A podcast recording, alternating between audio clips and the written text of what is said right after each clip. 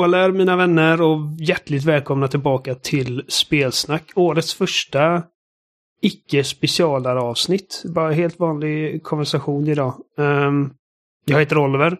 Och idag har jag inte med mig Amanda och Jimmy för de är bortresta. Och jag kommer inte ihåg vart det var. Det spelar ingen roll. Någon, någon orgie någonstans. Men uh, jag får backup av uh, gammal favorit uh, Adam. Hej Adam! Hejsan! Hej hej! Hur mår du idag? Jo då. Eh, man har normal puls nu när julen och stånkandet och sånt där är över. Ja, ja. För den som inte vet, eh, Adam är ju, han jobbar i retail på Elgiganten så att han har haft fullt upp. Ja. Eh, väldigt många som varit och letat klappar och vi har haft tur att vi har haft i år. Eller förra året, men ja. Har det varit, har du haft, haft någon så här eh, riktigt otrevlig kund att göra eller har det varit lugnt i år? Det har varit ganska många förstående kunder. Sam det är um, överraskande många kunder som ser ut som frågetecken när jag nämner det här med rådande situation i världen. Eh, som mm. bara va? Som inte alls förstår varför HP-datorer är svåra att få tag på. ja, liksom att en pandemi, det har inte med... Datorer blir inte sjuka. Nej, hur, hur påverkar det liksom eh, här, export och grejer? Ja, och vissa kunder vägrar acceptera att datorpriser tyvärr har gått upp en hel del. Eh, men det är förhoppningsvis mm. någonting som kommer plana ut och många kunder är i stora hela förstående. Det har varit överraskande få sura miner, tycker jag. Vad bra. Mm. Alltså det, det, det påverkar allt sånt. Men mina föräldrar, eh, de var tvungna att lämna in sin bil um, på verkstaden för att det var någon del som hade pajat och de fick vänta över 12, eller de väntar fortfarande, de väntar till 12 veckor på att den hela delen ska komma in och den kommer aldrig. Alltså halva bilindustrin står ju stilla typ. Ja. Ja, det är... Det är inte kul. Mm. Um,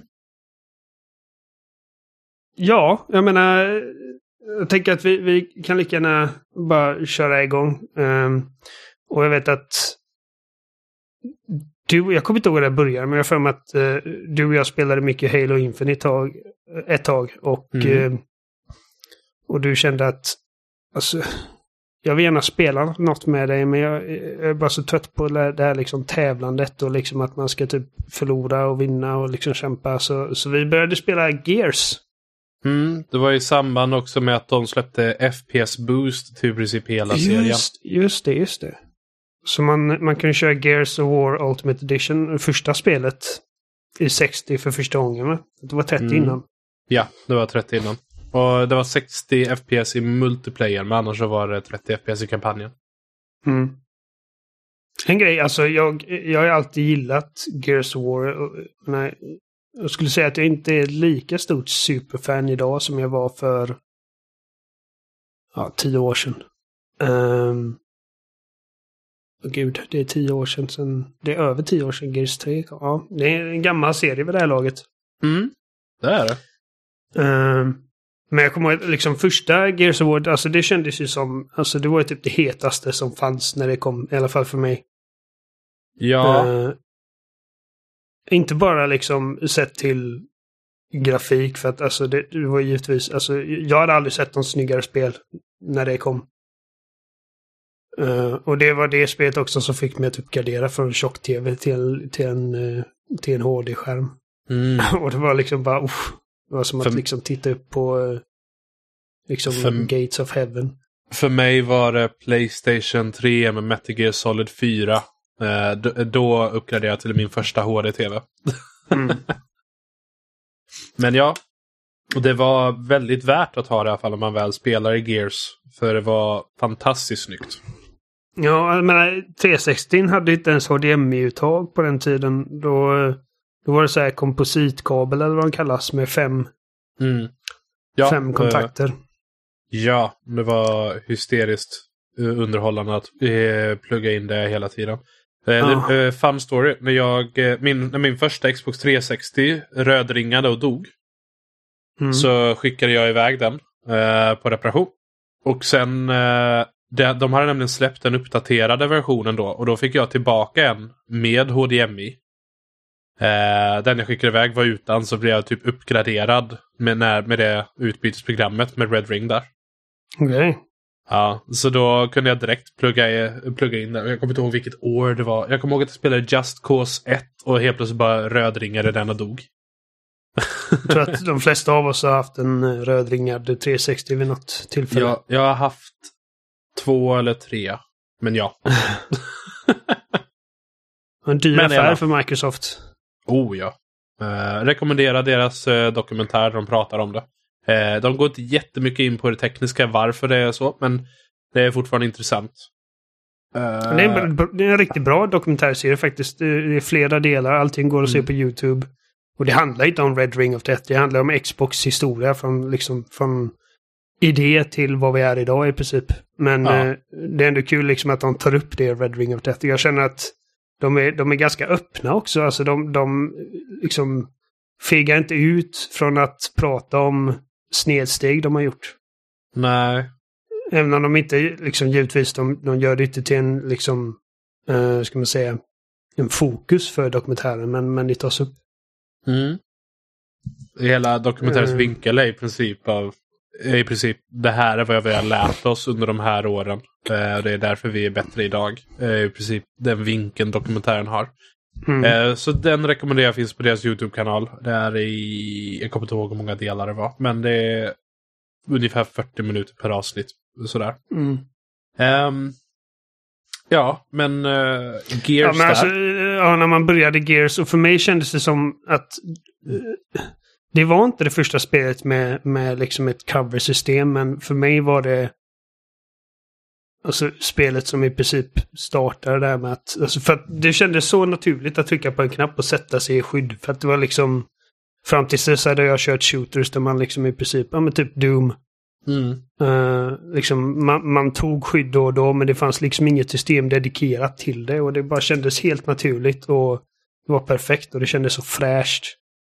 Ja, och, Gears var det första som fick det att vara supersmidigt, snyggt animerat och väl mm. integrerat i gameplayen. För det fanns ju typ, jag för mig det, fanns, det var själv inspirerat av något spel som hette Killswitch eller något sånt som hade något cover-system. Mm. Men det var mycket mer förfinat.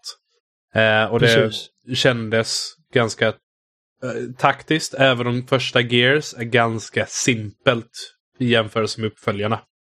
Och jag vill nämna, vi spelade igenom hela serien av Gears. Det enda vi inte spelade var Judgment, men det har vi spelat tillsammans förr. Mm, och Judgment känner jag är så lite... Spin-off-grej där. Sidospår, eh, man kan hoppa över det. Vi körde 1, 2, 3, ja. 4, 5. Ja, vi, och vi uh, körde inte Tactics heller för Oliver blir väldigt nervös så fort någonting är turbaserat. Nervö ja, jag blir arg typ. det är inte min grej, men jag installerar faktiskt. Nu när vi ja. klarar femman. Vad bra. Jag kände att... Uh, fan, kan man, man kan ju testa i alla fall. Jag har inte gjort det än, men mm. det ligger installerat. uh, men sen så alltså efter Gears 1 så var det liksom att alla tredjepersons shooters följde den mallen i princip med cover och, och sen liksom... Samma färgpalett också. Ja, precis. Och det, det blev ju... Det blev ju liksom tjatigt längden också. Det, det, det är därför typ spel som Doom 2016 när det kom Eh, och bara liksom slängde allt det där ut ur dörren. Mm. Att det blev för... Alltså, det går liksom i cykler liksom. ah. um, och jag tycker att det finns spel som har gjort cover bättre också. Jag menar, jag tycker att uh, uh, cover i The Last of Us exempelvis fungerar jättebra för det, för det spelet. Och det är liksom helt... Jag tycker Ubisoft-spel också haft ganska bra cover-system. Jag kommer ihåg uh, Splinter Cell Conviction. Hade, de, mm. de ja, för man håller in en avtryckare så kramar man sig till väggen ja, och så det. kan man titta på ett annat skydd och så kan man springa dit. Liksom att han sköter automatiskt. Det är ganska smidigt och slik. Ja, men det funkar jättebra för Splinter Cell. Och, alltså coversystemet har ju i princip inte ändrats någonting sen första spelet i Gear-serien. Nej, det är um, ganska fascinerande. Och jag tror att, alltså vi har pratat om det här förut, men jag tror också att det, de är lite rädda för att ändra det. För att särskilt mm. om man kollar på multiplayer-sidan av saker och ting så liksom rörelserna är ju liksom helt baserade på det systemet att du liksom när du trycker på en knapp eh, så sugs du in mot ett cover vilket sen kan liksom avbrytas för att sugas mot ett annat cover. Det är så wallbouncing började implementeras. Jag tror att det var en... Alltså jag tror inte det var liksom en avsedd grej av Epic. Utan det Nej. bara blev så. Men det, det är någonting, jag kommer inte ihåg vem som sa det, men det är när det gäller multiplayer-spel att meta designas inte, det upptäcks. Precis. Ehm, om man Så inte jag tror att ifall de hade- meta. Ja. Men om de hade slängt ut coversystemet och börjat om från liksom eh, och gått tillbaka till ritbordet med det. Vilket Mm. jag känner att serien eh, inte behöver men, men, men kanske hade kunnat dra nytta av. Ja. Eh, för att liksom kännas fräscht igen. Eh, så tror jag att det är liksom en multiplayer community som hade blivit helt up in arms över det. ja. Och jag tror Men- att det är därför vi inte kommer få se det. Men ska vi göra så att vi tar lite kort varje spel eller och liksom bara berätta liksom vad vi tycker om varje spel? Så det är Visst, och jag, jag hade tänkt att ranka också de här spelen. Ah. Bara baserat på hur kul hade jag med de här fem spelen Mm. Eh, nu, år 2022. Eh, och för att det är en annan lista. Alltså om jag hade liksom typ rankat, okej, det här är liksom seriens bästa spel. Eh, Topp fem. Mm. Så hade jag tänkt mycket mer på liksom vad varje del gjorde, liksom hur det kändes då och så vidare. Men jag tänker bara, alltså nu, nu vill jag ranka de här spelen baserat bara på hur kul jag hade med dem idag. Liksom med facit i hand. Och med liksom, vad blir det? Ehm, uh, 2006. Alltså... Fan, 16 år. Får mig inte känna mig gammal. 16 år historia av liksom eh, cover shooters och gears och grejer. Mm. Och jag kan säga direkt att eh, första spelet hamnar längst ner Uh, för mig. ja... Ja. Och, och, och det... Och det, det betyder inte att, att jag inte hade kul med det eller att jag inte tycker om Gears 1 längre. Men det har hänt så mycket. Ja. Ge- Gears 1, ha, det, det känns väldigt tydligt att det är det äldsta. Och när, när vi körde Gears 1 också så då, då är det ju kom, Ultimate Edition vi körde. Och det Mm. har ju också de, det här inslaget med eh, de extra kapitlerna med Brewmacken som var på PC-versionen. Ja, som är mycket längre än vad, än vad man förväntar sig eller vad man kommer ihåg. I alla fall. Ja, och det var inte särskilt kul heller. Nej. Det, det känns som höll på på tok för länge. Och, och vilket är ironiskt med tanke på att jag, när jag spelade Gears första gången, ettan, så tyckte jag att det var på tok för kort. För jag klarade det på typ sex timmar eller något sånt. Men jag körde normal också för jag var en normie. Och nu, ja, Ehm. precis. Och nu är det liksom, åh, sex timmar är perfekt. Ja. jag har inte tid med mer. Eh, så jag, eh, jag hade kul och ehm, det, det som fortfarande jag känner är bäst med Gears 1 det är fortfarande karaktärerna. Även om man idag kan liksom titta på dem och bara se en, bunt med svettiga, eh, tjockarmade män. Men eh, jag tycker fortfarande de har en del charm och eh, de, de har tillräckligt mycket personlighet trots att de inte säger eller gör så extremt mycket i spelet. Det är mycket de fick till rätt med första försöket i den här serien. Eh, Ja. Bara liksom rent est- estetiken och designen. Och eh, liksom tonen och musiken. Mm. Och även liksom alltså den här världen. För att du, du- du kommer inte på något bra exempel bara för det. Men, men det finns ju gott om spel som, som har utvecklats och hittat sin väg först med uppföljarna. Liksom att första spelet var liksom lite av en typ ex, ex, ett experiment och sen liksom märker man vad som funkar och vad som inte funkar. Och så känner jag inte att Gears 1 är liksom att det var någon sorts utstickare utan det, det passar rätt bra in i serien på, på det stora hela. Mm. De har liksom följt den, eh, liksom den världen de byggde upp med första spelet och byggt på snarare än ändrat och liksom Ja. svängt av. Och, och Gears har ju haft, det, det var en lite stereotyp med Gears of War att ja, det är bara en brun deprimerande shooter. Liksom så. Men samtidigt, det var väldigt mycket ambitioner med designen och så. Världen, även om den har en viss grå till brunskala i färgtonen. Det är fortfarande vackert designade omgivningar och arkitektur och så. Och mm. eh, jag tycker världen ser intressant ut på många fler sätt än bara liksom att det är ja, brunt. Eh, så jag, jag, tycker faktiskt om hur världen presenteras i ettan. Och eh, jag tror att det är en stor del till varför många kommer ihåg Gears eh, ganska positivt idag ändå. Just att eh, det, det, det är mer än bara typ många andra Unreal Engine 3 actionspel som följde tätt efter. Som hade samma typ av färgskala så, utan det var liksom det, det hade någonting lite extra med sin personlighet. Mm.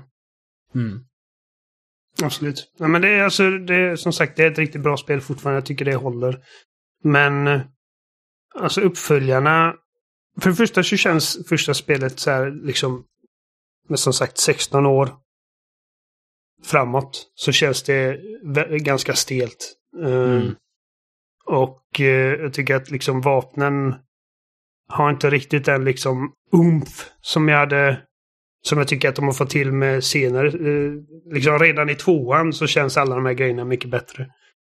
Uh, och det är liksom fi, fi, fiendevariationen är inte lika stor som i uppföljarna. Och vapenvariationen är inte lika stor som uppföljarna. Och det är samma med miljöerna kan också bli, alltså de är, de är vackra. Och det är liksom just det här, eh, ska man säga, designstöttepenan som de hade som de kallar Destroyed Beauty. Det är, det är liksom perfekt beskrivning av vad det är och det funkar skitbra men eh, jag tycker att när man kommer upp från eh, från liksom underjorden i, och akt 4 börjar så känner jag liksom okej okay, nu, nu, nu har jag sett ungefär allting det här spelet har att erbjuda. Um, mm. Fram tills man kommer till tågsekvensen som är en riktigt bra sekvens. Ja. Uh, I och för sig. Um, men, men, men, det har, men det har absolut saker som jag, liksom, som jag uppskattar. Jag gillar liksom typ som första gången man möter uh, Berserkern är liksom oförglömlig. Mm. Och uh, och även med Krill och allt det där liksom att, eh, att mörker är någonting du måste... Någonting som aldrig återvänt i serien efter det. Ja, och det är synd. Jag förstår att de kanske inte bara vill göra en kopia av det, men jag tycker faktiskt den delen är väldigt intressant. Uh, och det hade varit kul, intressant, det hade varit coolt att se någonting sånt med dagens teknik och så. Med bättre belysning och liknande också. Mm.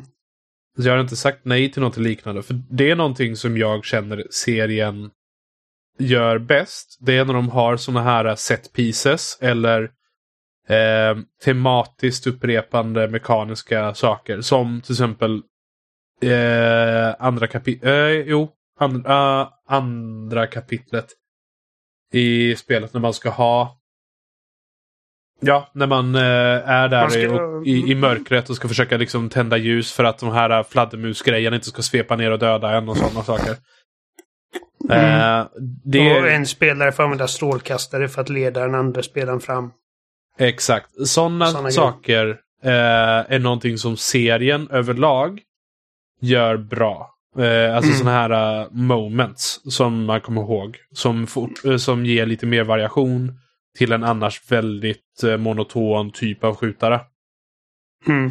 Och det är också någonting som tvåan gör ännu bättre tycker jag.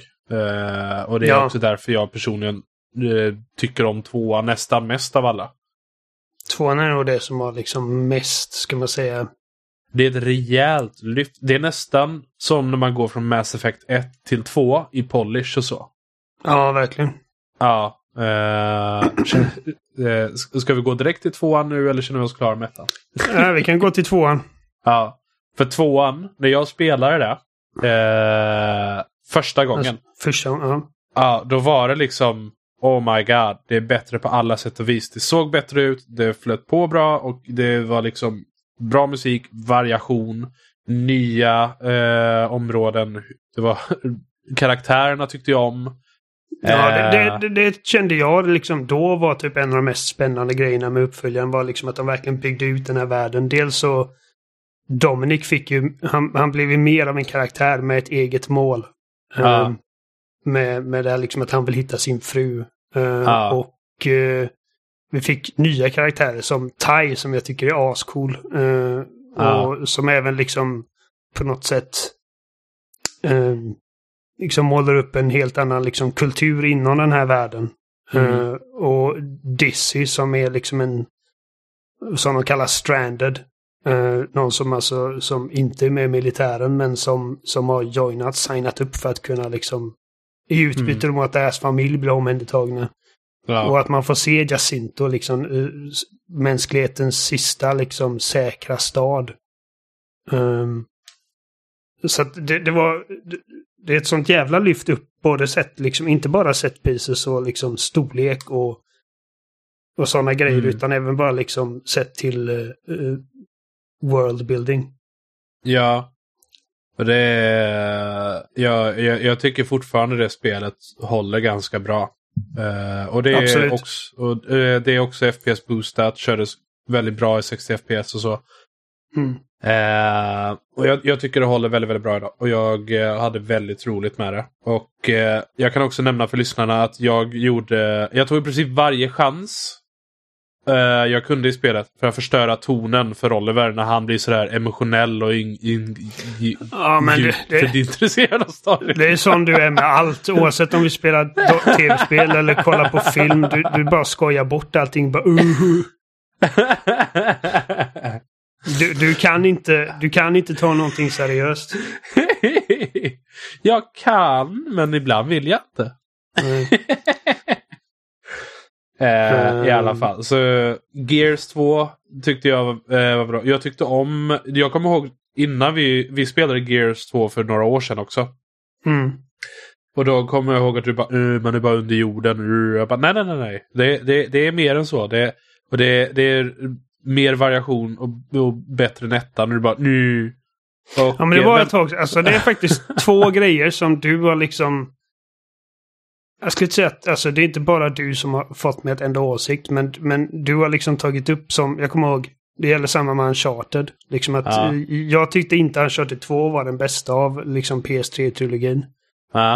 Eh, och du började påpeka liksom, ja men det gör det här mycket bättre än de andra och, och, och bla bla bla. Och jag liksom, när jag återbesökte dem så bara, fan han har rätt. Och sen var det samma sak med Gears 2 för att jag tror att jag höll Gears 3 som den trilogins bästa väldigt länge. För att jag bara var så förälskad i liksom helhetspaketet. Liksom med uh, multiplayen exempelvis. Jag tycker att multiplayen har aldrig nått de höjderna som trean eh, tog det till. Um, och Medan Gears 2 då, som jag hade liksom spelat så att jag nästan kunde spy på det fram till trean kom. Och jag är inte liksom, jag tycker att eh, den här typ, lite, typ gotiska, nästan fantasy designen som Locust, liksom strongholden har. eh, Mm. Tycker jag blir lite gammal ganska snabbt. Men eh, det är som du säger, liksom att det är en ganska liten del av spelet. Ja. Ehm, Så jag, jag tycker definitivt att alltså, tvåan är bäst av de tre första spelen. Mm. Ehm, och liksom särskilt när man går från när man spelar spelen så här i rad. Man har spelat ettan Mm. och insett att ja, det är inte riktigt lika spännande. Det känns inte lika fräscht längre. Och sen gå till tvåan och liksom direkt då liksom med det perspektivet att liksom se direkt exakt vad som blev större och bättre. Mm. Det är enormt verkligen. Alltså jag menar, första, första kapitlet i spelet, liksom när man åker på de jävla... ehm, alltså stora, inte lastbilar, men nästan... Ja, de rigsen där som eh, bara ja mera. precis. Och det är liksom helt enorma vistas. Och man ser liksom typ Locusts komma ut ur hålen och det är liksom hundratals av dem. Och det är typ tre Brumax som kommer. Och man bara åh, jag såg bara en av dem i första spelet. Och jag fick inte ens fightas mot honom i Aha. originalet. Ja. Eh, Jag vet att det är, liksom, det är någonting som folk har retat Cliff Blesinski för. För att han använder den här taglinen så jävla mycket i marknadsföringen för Gears 2. Men det här bigger, better and more badass. Det är verkligen, alltså det är jävligt träffande. Ja. Det... Man, man, man, blir uppkäkad av en orm stor som Godzilla och motorsågar sig ut liksom med, med sina lancers. Man rider på en jävla Brumac. Och det är städer som liksom sjunker. Alltså det är apokalyptiskt ja, verkligen. Alltså, giant worm! Ja. Skalan är verkligen helt... Alltså... Helt enorm. Ja, på tvåan. Eh, jag, jag, jag älskar Gears 2 fortfarande. Däremot kan jag också säga vi hade ganska mycket buggar när vi körde det. Uh, jag hade ganska många buggar när, med till exempel du vibrerade genom luften eller när jag skulle mm. ta kulsprutan på de här war rigs eller de heter och helt plötsligt bara sidleds och sådana saker.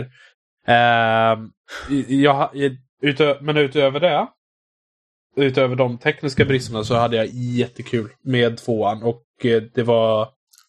Eh, ja, det, det, är alltid bra att veta att jag 100% har rätt om spel. Ja, i alla fall. alla lägen. Ja, exakt. Så det är värt att veta för er lyssnare att jag alltid har rätt. Och Oliver har bekräftat det nu. Mm, absolut. uh, Och sen jag tror att för när vi började spela, jag var fortfarande liksom typ i, i så här Halo Infinite High. Och jag sa att vi kan spela ettan och tvåan. Jag vet inte om jag är sugen på att spela längre än så. Ah. Um, men efter, liksom, när vi var klara med trean, så, då hade jag kommit in i ett Gears, Gears High istället. Så att jag bara, men vi kör på. Ah. Uh, och vi började med trean. Ja. Och trean jag tycker om... Eh, trean försöker liksom knyta ihop väldigt mycket. Men det känns lite som att det försöker lite för mycket. Det känns ganska splittrat. Uh, på många sätt. Jag tycker storyn stundtals känns lite ofokuserad. Uh, det är inte jättemycket story i Gears på det sättet överlag. Nej, men, men relativt. Uh, ja. Och så känns det också det känns ganska långt. Och, jag, och så jag har inte riktigt samma charm. Heller. Jag tycker att det börjar med en hel del charm. Jag tycker första akten är förmodligen alltså min favoritakt i det spelet. Uh, ja, när han... Tror my, my, the goddamn tomatoes! Ja, men jag gillar liksom vart, vart, vi, vart vi hittar karaktärerna i början av trean. Liksom på det här skeppet. Och liksom de har ingen stad längre. De är typ helt utspridda. Deras liksom politiska ledare är borta och mm. Dominic är liksom och, och odlar tomater för att det är liksom minst lika viktigt som att döda monster. um, och jag menar alltså trean är liksom, även om tvåan gjorde en hel del för att få liksom själva gameplayet rent mekaniskt liksom med, med liksom, ska man säga, gunplay och uh, movement och alla de här grejerna så så trean tog ytterligare ett steg. Jag tycker att trean känns riktigt bra. Uh, mm. Och liksom det... Ska man säga smooth. Det, det är många roliga bra vapen och så också. Uh, ja, inte, alltså retrolansen är alltid kul. Uh, ja. sin debut i det här spelet. Um, men i övrigt, alltså jag känner att Gears 3 tillförde inte i närheten lika mycket liksom nya spännande idéer som tvåan gjorde. Mm. Um, för i tvåan så dels har vi liksom okej, okay, vi kan plocka upp heavy weapons nu, så typ som mortars och mulchers. Mm. Och de gjorde mycket med liksom bara omgivningen också, liksom att man hade sådana här typ stenmaskar som man kunde skjuta ner frukter som de flyttar på sig. Sånt där. Ja, ja, precis. Och så kan man använda det som ett litet liksom rörligt cover. Uh, häftiga bossstrider och, och mass, alltså, så många nya idéer för tvåan och jag känner att trean kan inte riktigt mäta sig med det. Um, mm.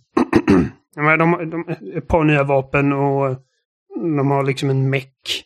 Och det är första gången i serien man kan spela spelet i fyra player co-op, vilket jag känner inte riktigt funkar för balansen. För att Alltså Gears 3 är liksom...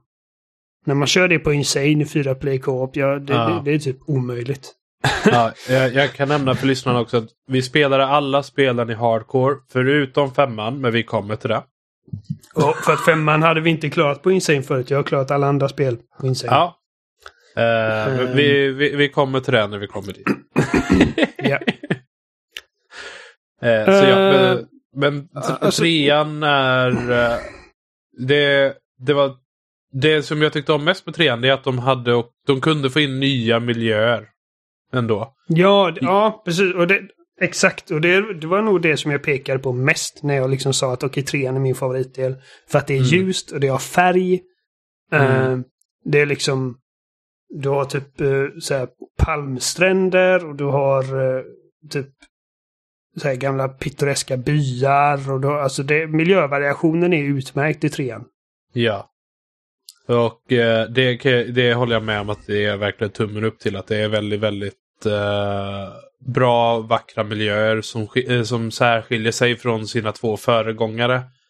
Och, och det tycker jag om att de under samma generation kunde ändå ha ganska, på det sättet ganska distinkta spel. Mm.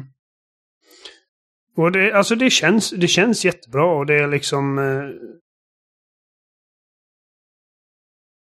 det sitter som en smäck när man liksom skjuter med sin retro eller när man typ bajonettar någon och det är bara... Det är ett tillfredsställande spel moment to moment. Men det saknar också de här eh, spännande set piecesarna.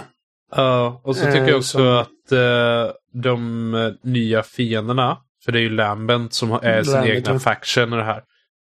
Jag tycker inte eh, de är så intressanta. Eh, eller?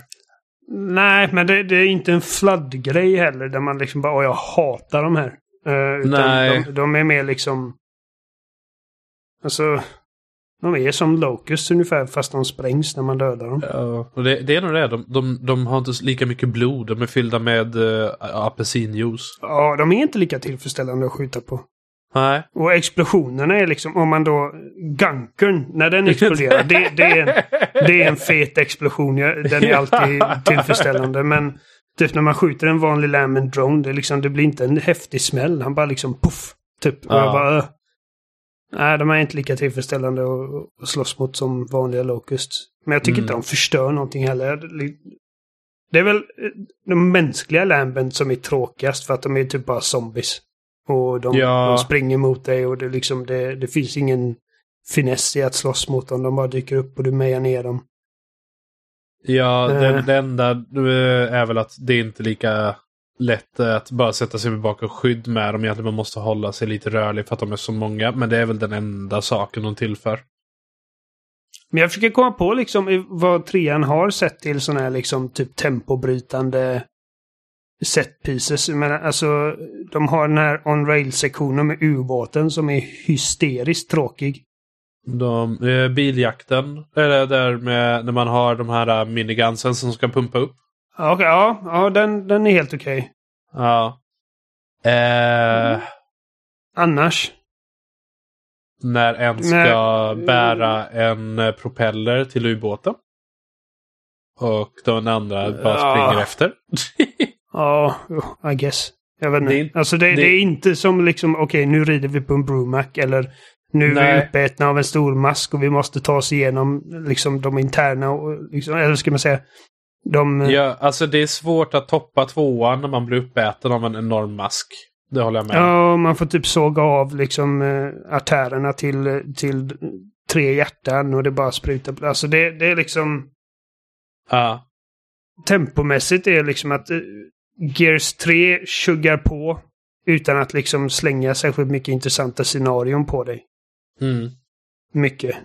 Mm. Ehm, och det har liksom inte en lika häftig sista akt som Nej. Varken ett, inte, alltså ettan avslutas i alla fall på ett skenande tåg. Det är ju coolt som fan. Och tvåan har liksom att, åh, den här staden liksom är nu helt ödelagd och det är typ apokalypsen och liksom det slutar liksom så massivt medan så här så tar man sig till, till en byggnad och man skjuter ner en stor fluga.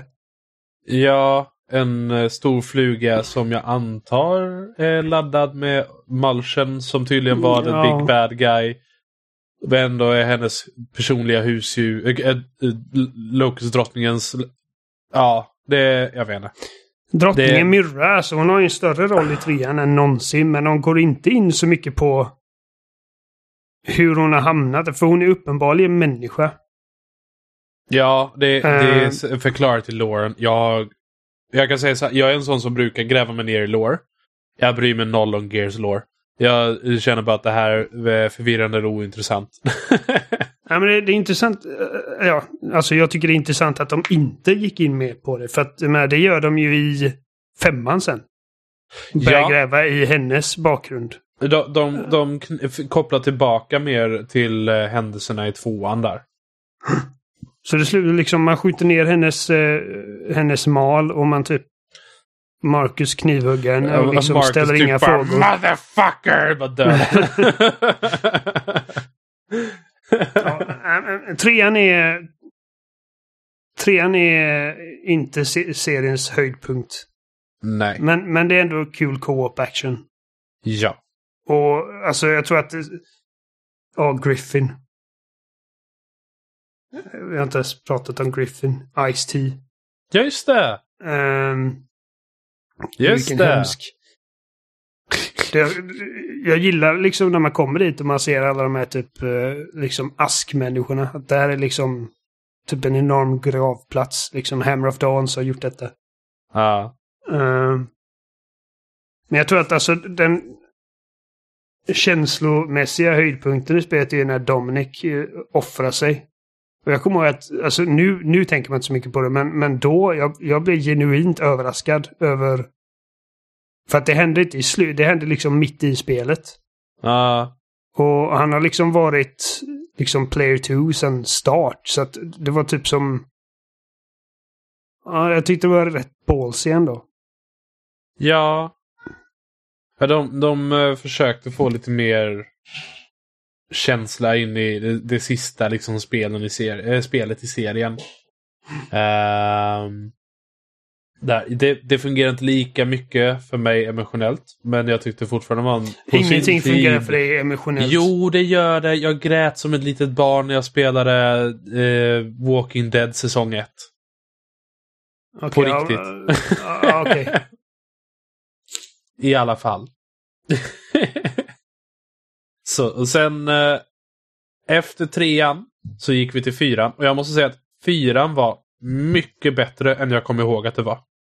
Det här är den största chocken för mig för att jag har alltid hållit fyran som liksom ett lågvattenmärke för serien. Ja, jag Eh, också. Och eh, det var liksom, det var typ de två grejerna som jag tog med mig efter att ha spelat igenom de här två, eller fem spelen är att ettan håller inte lika bra som jag minns det och fyran är betydligt roligare än vad jag minns det. Ja, det- Ehm, jag kommer ihåg själv. Jag recenserade ju Gears 4 för Eurogamer. Eh, mm, och jag för GR. Ja. Och jag kommer ihåg att jag hatade karaktärerna Mm. och tonen i spelet. Eh, och, och det är någonting som suttit i mitt bakhuvud i flera år och det har gjort att jag typ aldrig kunnat spela om det ordentligt sedan dess. Men det var inte i närheten lika irriterande eller frustrerande när vi spelar om det nu. Och så måste jag också säga att det spelet ser fenomenalt ut. Skitsnyggt är det. Alltså, tror att det- Miljöerna. Ja.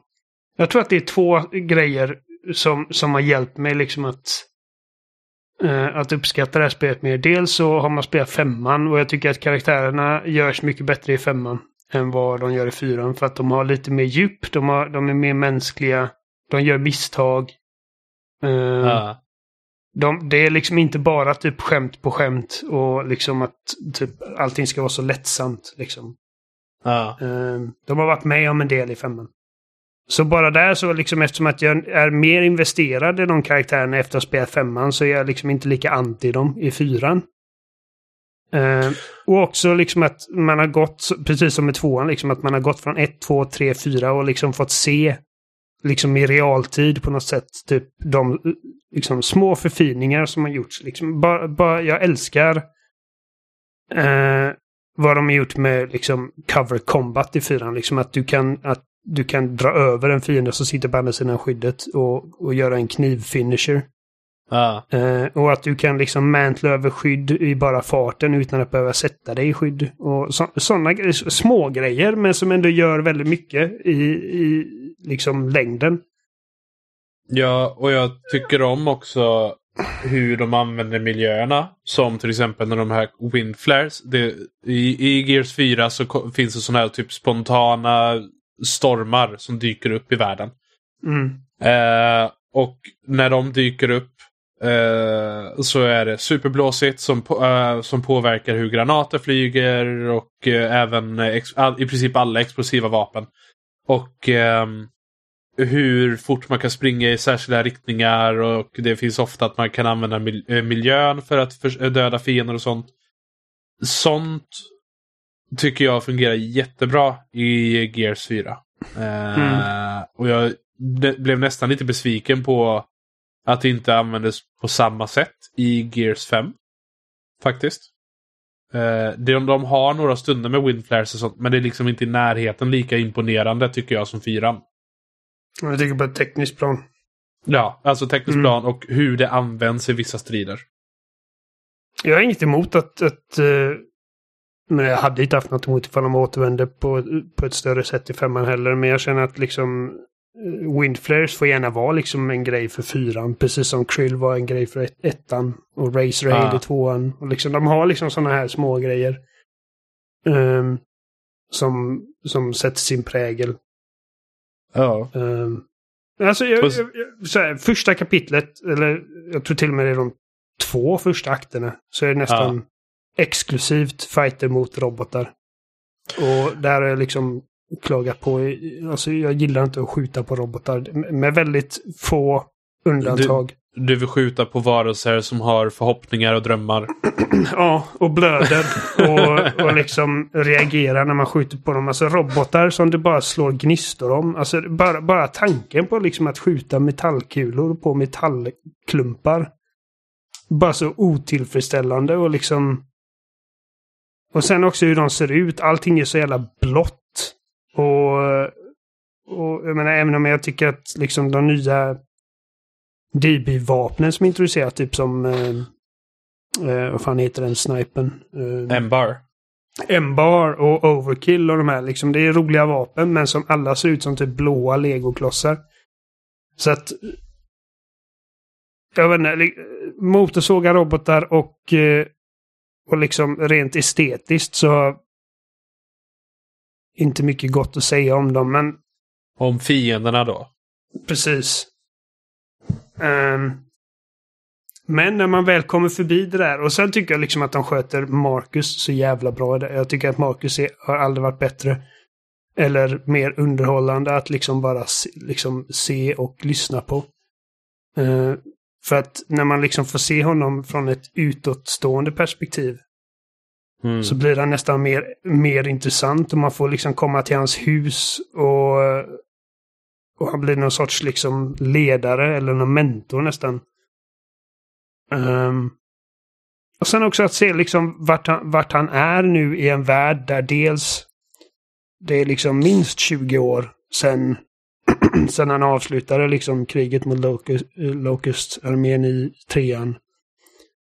Vad som har hänt. Eh, inte bara för världen utan för honom. Och, liksom, och, uh, och att Anja nu är död och de förklarar uh, överraskande lite. Om Anja? Alltså om allt vad han har gjort och sånt sen, uh, sen trean och så. Men ja. jag antar det, men det, det, förklarar de ju i uh, Efira Rising eller så. En ny bok de pratar om när man startar Gears 5. ja, just det. Uh, men de, har, de, har liksom, de har tänkt en del på liksom rent liksom lore-mässigt vad, vad mänskligheten har, har, haft för sig. Och man ser de här lite typ, ah. uh, ska man säga, föräldraklinikerna som kvinnor går till för att liksom göra sig fertila igen i princip. Uh, ja. Och, och jag, det, det, som och det är många sådana saker som jag själv märkte att men det här är intressant. Och jag tycker miljöerna ser fantastiska ut. Och till spelet, i spelet känns bättre än någonsin. Och så. Utan det som jag hade problem med det var de nya karaktärerna. Och det var ju, det är ju Dell och sen är det JD, Marcus Son och Kate. Uh, mm. Och det som var mitt största problem var att jag uppfattade dem som att tonen var väldigt typ Ja, de försöker vara lite uncharted för att de... Uh, jag, jag kommer ihåg att de skämtade väldigt, väldigt mycket. Ja. På ett sätt som inte var konsekvent med hur humor och så fungerade i Gears 1 till 3. För humor har alltid funnits i serien, men det har alltid varit lite sådär, typ, för jag antar Coltrane är undantaget, men Coltrane är sin egna typ av varelse. men man får, också, man får också känslan av att han använder humor som någon sorts sätt att hantera, ja, att hantera det, livet. Det är liksom, eh, det, det, när till exempel Bear dra, drar en skämt så känns det ett sarkastiskt skämt som han i princip kör genom, mellan tänderna för att typ alla är typ gruffiga och irriterade på varandra. Men de hanterar det med, eh, med lite sånt.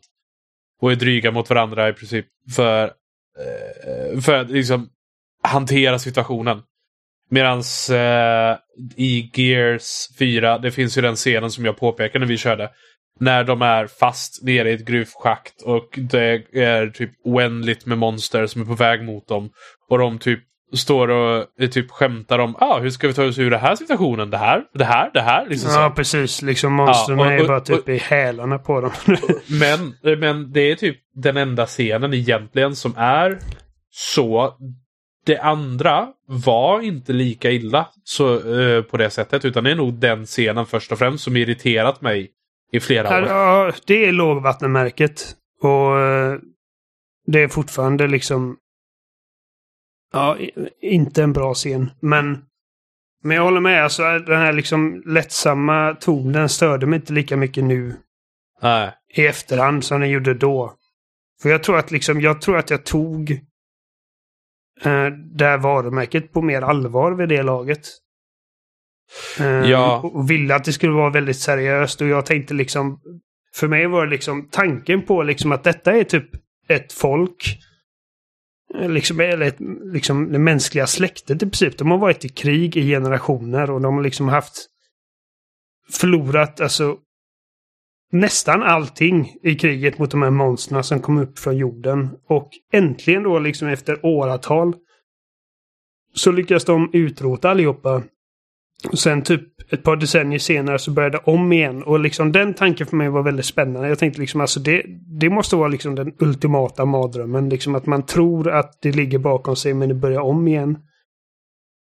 Men det är ingen riktigt som reflekterar över det. Utan reaktionen från de här karaktärerna när det står klart liksom att okej, okay, vi kommer liksom ställas inför ett nytt krig mot liksom mm. en ny generation av under, underjordiska monster.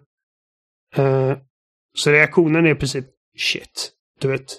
Mm. Och för mig var det liksom nästan förolämpande. För jag kände liksom alltså detta är... Varför tar ingen på detta på allvar liksom? Ja. Men... Eh, som sagt, alltså det där stör mig inte lika mycket längre. Och jag tycker att spelet har liksom ett par coola set pieces och Eh, den bästa liksom fordonssektionen i serien när man får, får sätta sig de här stora mexen i slutet. Som egentligen bara är en förlängning av det vanliga gameplayet fast liksom uppskalat gånger tio. Ah. Uh, så alltså typ Pacific Rim simulator nästan. Ja. Um, nej, så att alltså jag blev alltså, genuint överraskad över hur, hur kul jag hade med fyran. Jag sa det till dig så här halvvägs in. Jag bara jag har fan roligare med detta än vad jag hade med ettan. ja. Jag tror fan jag har roligare med detta än vad jag hade med trean också. Ja, liksom. och jag, jag blev glatt överraskad. Uh, så jag hade inga problem att spela om det. Den, det enda tråkiga var väl att det här var det enda spelet som var 30 FPS. Ja, och det, var, det var jarring. Ja, vi valde att spela i 4K-läget. Man kan spela det på Xbox Series X och One X i full HD 60 eh, FPS. Men jag ville ha den fina grafiken för det se, såg så mm. snyggt ut. Sen visste Men, jag också att eh, eh, femman, när vi kommer dit, så är det liksom Ja. 60. Så jag tänkte att ja, jag, jag kan hålla mig, jag kan vänta. Om man vänjer sig efter en stund. Ja, men det är väl det enda negativa. Typ att det är 30 FPS om man vill ha det, den fina grafiken. Ja. Nej, men alltså jag, jag skulle inte säga, och det, det var därför jag sa förut liksom när vi skulle ranka dem här efter hur kul vi har haft med dem den här gången. Ja. Så säger jag inte okej, ranka de bästa spelen för att det blir mycket svårare och man får liksom angripa det från ett annat håll. ja. För att alltså Ge- Gears 1 är ett betydligt bättre liksom första spel i en serie, ny för 2006, än vad Gears 4 är som ett fjärde spel på en ny generation av konsoler år 2016. Om du förstår vad jag menar. Mm, ja. Ehm, men att, att bara liksom att spela de här spelen idag, 2022. eh, det är en annan visa liksom.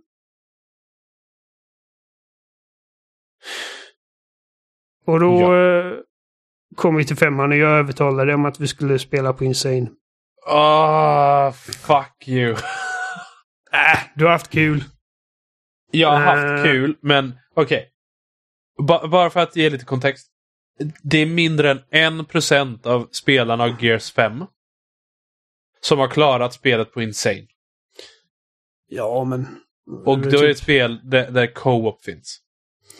Är det typ så här... det är säkert så här, typ 0,51 procent har fått Insane eh, achievementen.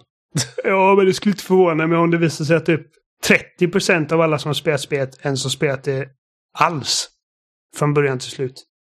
Jo, men tänk dig ändå, men, men, men, men ändå. det är fortfarande en hysteriskt låg. Jag tror det är fler. Jag, jag undrar hur procenten är för att klara Halo 2 på Legendary. Det fanns ju inga achievements då, så att... Nej, men om vi tar Mm. Master Chief Collection. Förutsatt att achievementsen fungerar, för det gjorde de inte för mig. Nej, nej, jag vet inte. I alla fall. Och det är ett spel som är, känns ibland extremt orättvist. Ja, Eh, det, det... För i eh, Gears 5, när man kör på Insane, man kan in... I, I många andra Gears-spel, jag tror inte det ettan har det. Eller? Jo, det har de. Vadå? Eh, att man nu downar och man, eh, Just det, det var AI som inte kunde göra det i ettan. Men om man blir Mm. skjuten så faller man ner på knä och en kompis kan re, eh, ressa en och hjälpa en upp. Men jag tror det är så i inte- tvåan också. Ja, ja, eh, ja, det, det, det är med i tvåan också. Jag kommer inte ihåg att det var i ettan. Men det, det är i ettan. Det är bara att det inte... AI kunde inte göra det i alla fall. I, Nej. och jag tror det är samma sak i tvåan. Men i alla fall. Eh, I Insane, i fyran och femman, så dör man trean. direkt. Är det trean så också? Jag kommer Ja. inte ihåg. Jag har inte spelat Insane på många, många år där. Vilket jag förmodar är en liksom effekt av att nu har vi fyra spelare på, eh, på banan. Ja. Det var I liksom guess. den mest frustrerande grejen med att spela Insane på uh, Gears 3. Bara för att liksom man, man dör bara. Man blir inte. Ja. I alla fall. Och vissa fiender och vissa fiender och vissa situationer. Du, du var ju med. Jag var nära på att gå i bitar. Ja. ja, men det är alltså... Alltså till slut tog vi oss igenom det så att det är ju liksom inte omöjligt uppenbarligen. Men det är vissa delar som man undrar lite liksom. Typ som eh, Boltok, alltså spelets Magnum i princip. Den, den dödar dig på Ja. ett skott oavsett vart den träffar. Liksom. Så eh, blir du träffad av en fiende som har Boltok så dör du direkt och det känns inte riktigt rimligt. Eh, Nej. Lyckligtvis är det inte ofta man springer på de här fienderna med Boltok. Det hände ju typ där vi satt fast. I början av akt. Ja. Ett, Vi- liksom, Det var första, första striden i akt två för oss. ja, och det hjälper och vi inte var- att man bara har liksom pistoler själv. Nej, vi har pistoler själv men knappt någon ammunition. Mm. Och så ska man ta sig upp. Och man har dödat de Hunters med Boltok och eh, Torque, eh, torque Bows. Så kommer det fler fiender och man har knappt någon ammo. Och sen kommer det en Scion på det. Mm. Med eh, Juvis. Man bara Kom igen! Nej, men det, det gick i slutändan. Alltså, så, att, så att vi kan konstatera att det, det var svårt, men vi klarade Ja. det. Ja. Eh, spelet i sig, liksom, vad, vad, vad känner du om fem? Jag känner att det expanderar eh, Gears, Ge- Gears of War och mekaniken och världen i den på ett sätt. Jag tycker, mm, jag nämnde det, det gör i princip open world-biten. För det är typ halvt open world. Eh, bättre än vad, eh, och behåller sin mekaniska, eh, alltså spelmekaniska signatur. Än vad Halo Infinite gör. Tycker jag. Mhm. För eh, det är fortfarande... Det, det finns två kapitel i det här spelet. Som är... Eh, man har en, en, slä, en, en segelsläde. Så man kan åka runt i den här världen och utforska olika platser för lite sidogrejer. Och sen finns det sådana här eh, uppdrag som man gör. Eh, som låser upp delar av storyn och så. Och jag tycker det sköts bättre än vad Halo Infinite gjorde med sin Open World. Och, eh, och så faktiskt. Om jag ska vara lite kontroversiell.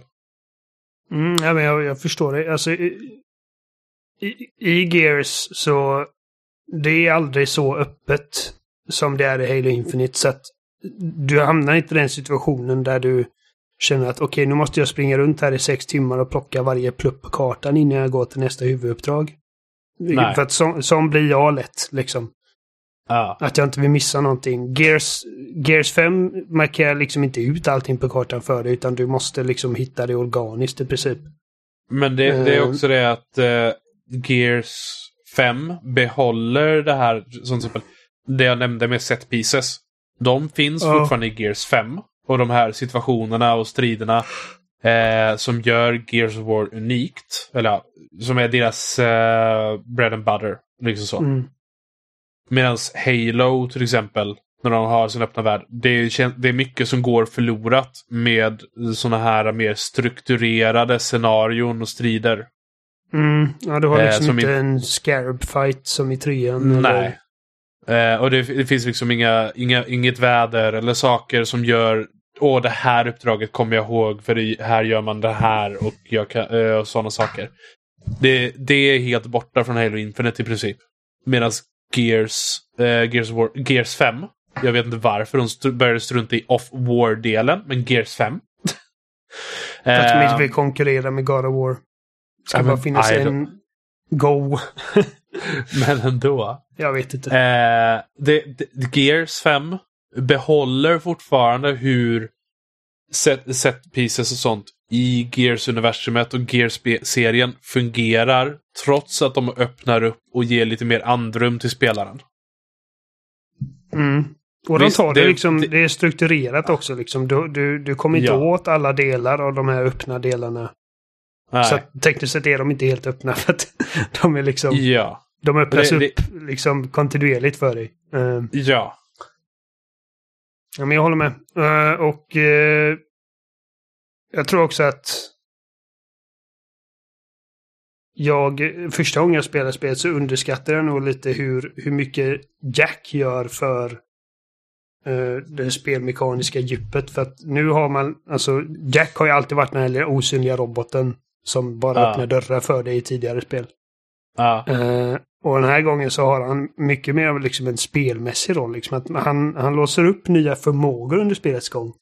Som man sen kan uppgradera. Och därför är det liksom så när man, när man kollar runt och utforskar den öppna världen så känner man sig väldigt ofta belönad för att mm, eh, Oftast ifall det går liksom, if, finns det ett skrymsle att hitta så finns det oftast liksom en liten upgrade point eller någonting för Jack att hitta där. Vilket gör att det känns liksom värt det. Det här utforskandet som man gör. Ja. Ehm, och eh, Så att det börjar liksom lätt som med, med en ping som gör att man kan se fiender genom väggar några sekunder. Och sen så blir det som en sorts eh, en flash-funktion som gör att fiender liksom flashas ut ur cover. Och sen uppgraderas den med en frysfunktion som gör att de liksom blir iskuber och blir lättare att skjuta sönder. Och sen har vi stimmen som gör att du liksom är skyddad från skada i några sekunder och sen osynligheten och sen skölden och sen att man kan hacka Mm. fiender. Så att det är liksom genom spelets gång så utvecklas han med nya spännande förmågor som och många gånger så liksom, alltså, för oss när vi satt på ett, ett svårt ställe så var det liksom att man bara började tänka lite annorlunda med hur man använder Jack. Och det kan göra Ja. världens skillnad verkligen. Jag känner liksom att Jack skänker spelet ett strategiskt djup som det inte haft förut. Ja, och eh, så är det också värt att nämna att Jack kan ju styras av en tredje spelare Mm. också. Så han kan ju också vara väl, väldigt rolig om man är tre och vill köra. Ja, det är som en bra funktion för någon som inte är liksom särskilt bra på shooters men ändå gärna vill vara med. Ehm, Ja, visst. så men jag tror att min, min fru hade nog... Jag menar, jag vet inte för jag har aldrig testat. Hon är inte intresserad av sådana här spel. Men alltså jag tror att hon hade haft mer kul som Jack än som Dell. Liksom. Vi, vi kan prova om hon är Jack på Inconceivable. Ja, jo. Nej, Jack kan också dö i så fall. Ehm, sen tycker jag att eh, precis som trean så gör det här spelet ett jävligt bra jobb med miljövariation. Att liksom det är ingen... Det, det här spelet har fyra akter och varje akt utspelar sig på liksom en, en plats som inte är liksom lik den förra platsen. Så att eh, I akt två så kommer man till det här snölandskapet, bergiga snölandskapet. Eh, och sen i akt tre kommer man till liksom så här, en öken som känns hämtad från Mad Max Fury Road. Och bara liksom eh, också sett till liksom färger och, Mm. och sen till liksom till en stad under, under attack av den här armén. Och det är liksom jag hinner inte bli trött på ett ställe innan man kommer vidare till nästa och det är väldigt snygga miljöer. Ja, Och sen, sen tycker jag att storyn är alltså, för att jag gillar inte storyn i fyran och, jag, och liksom även om jag inte stör mig på storyn i fyran på samma sätt längre så kan jag inte säga att jag liksom har fått en ny uppskattning för det. Det är bara att den inte stör mig längre. ja. Eh, femman tycker jag har en, en liksom ändå relativt intressant story för att man får spela, Kate är ju huvudrollen i det här spelet. ja. Och, och det, det visar sig i slutet av fyran att eh, hon är liksom släkt med Myrra i princip. Mm. Eh, jag menar alltså de säger inte det rätt ut redan i fyran men man, hon säger liksom, hon har det här halsbandet som är Locust-symbolen. Hon säger att det var min liksom mormor ja. Som ägde den. Och man, man lägger ihop två och två. Eh, ja. och här får man det bekräftat och, och hon... Genom spelets gång så får hon liksom syner. Som den andra spelaren inte ser. Men... Eh, det är så här lite Dead Space 3, liksom att spelarna ser olika saker. Eller snarare, Dell ser alltid verkligheten medan eh, Kate ibland liksom dras in i någon sorts... Eh, så kan man säga, någon sorts foreboding eh, vision ja. som händer liksom i realtid i spelet. Hon, hon vill givetvis lösa detta för hon känner liksom någon sorts drag till det. och eh, Det handlar helt och hållet om att liksom gå till botten med vad, vad liksom hennes bakgrund är för någonting. Och man får liksom man kommer fram till en del spännande grejer om liksom inte bara den nya fienden utan även Locust. Ehm, om experiment Mm. som gjordes och Alltså som jag förstår det så de groomar i princip Kate till att bli drottning. Och och hon är inte intresserad, givetvis. Nej. Och hon vill inte ta över the family business om man säger så. Nej. Hon vill bränna den till marken liksom. Ja. Ehm, så att... eh, och det börjar liksom, man, man, man är... Man spelar som JD i början. Den första typ kapitlen av, äh, första akten. Mm. Och eh, han gör misstag och han har gjort misstag som gör att det blir som en liten, liksom, vad ska man säga, en wedge mellan honom och Kate Odell. Ja. Ehm, och sen eh, liksom gör han också en grej som slutar med att massa människor dör och han blir skadad och det är liksom, alltså den, den relationen testas liksom på ett sätt som inte gjorde i fjärde spelet. Vilket gör att det skänker liksom mer djup till de här karaktärerna. Ehm, Ja. Och de introducerar Fast som man bara hatar i början men som växer under spelets gång och det är också liksom kul att se. Eh, och bara liksom, det bara storyn på- liksom på det stora hela gör ett väldigt bra jobb med att förvalta de här karaktärerna och, eh, och liksom gräva djupare i, i världens historia på ett sätt som jag uppskattar. Mm. Uh, däremot gillar jag fortfarande inte att man att spelaren får välja ifall JD eller Dell ska dö. Jag har ingenting emot det, men jag förstår. Eh, du, du, du tycker inte om val i spel. Jag tycker om val i spel så, alltså, jag menar. Jag tycker om val när de känns vettiga. Liksom. Uh, uh. Jag tycker inte om att det insinueras här att Dell och JD är liksom utbytbara. Att det är liksom... De spelar ingen roll i slutändan för att i nästa spel när de kommer göra en fortsättning på detta så kommer det liksom troligtvis bli en sån grej att du får välja liksom okej, okay, vem valde du att rädda i förra spelet och den botten blir den som du valde att rädda. Och hur mycket det kommer påverka spelets berättelse, jag vet inte, men det det är som oavsett om du dödar JD eller Dell så är liksom konversationerna i princip samma från det. Förutom när du då berättar för Marcus att antingen så dog din son eller så dog din sons kompis. Mm. Uh, men annars är det liksom samma sak och de är liksom, de är bara typ... Alltså från den punkten är de i princip inte längre liksom sina karaktärer. De är bara typ den botten med det ansiktet som du valde att rädda. Och jag gillar inte det. Uh, om det nu är så att när Gear 6 kommer att det visar sig Okej, okay, du valde att rädda JD så är det liksom spelet helt annorlunda än, än ifall du hade valt att rädda Dell. Vad hade du känt jag... om de hade gjort som i, uh, vad heter det nu, uh, Wolfenstein-spelen? Där är, ja, där ändras det ju lite åtminstone.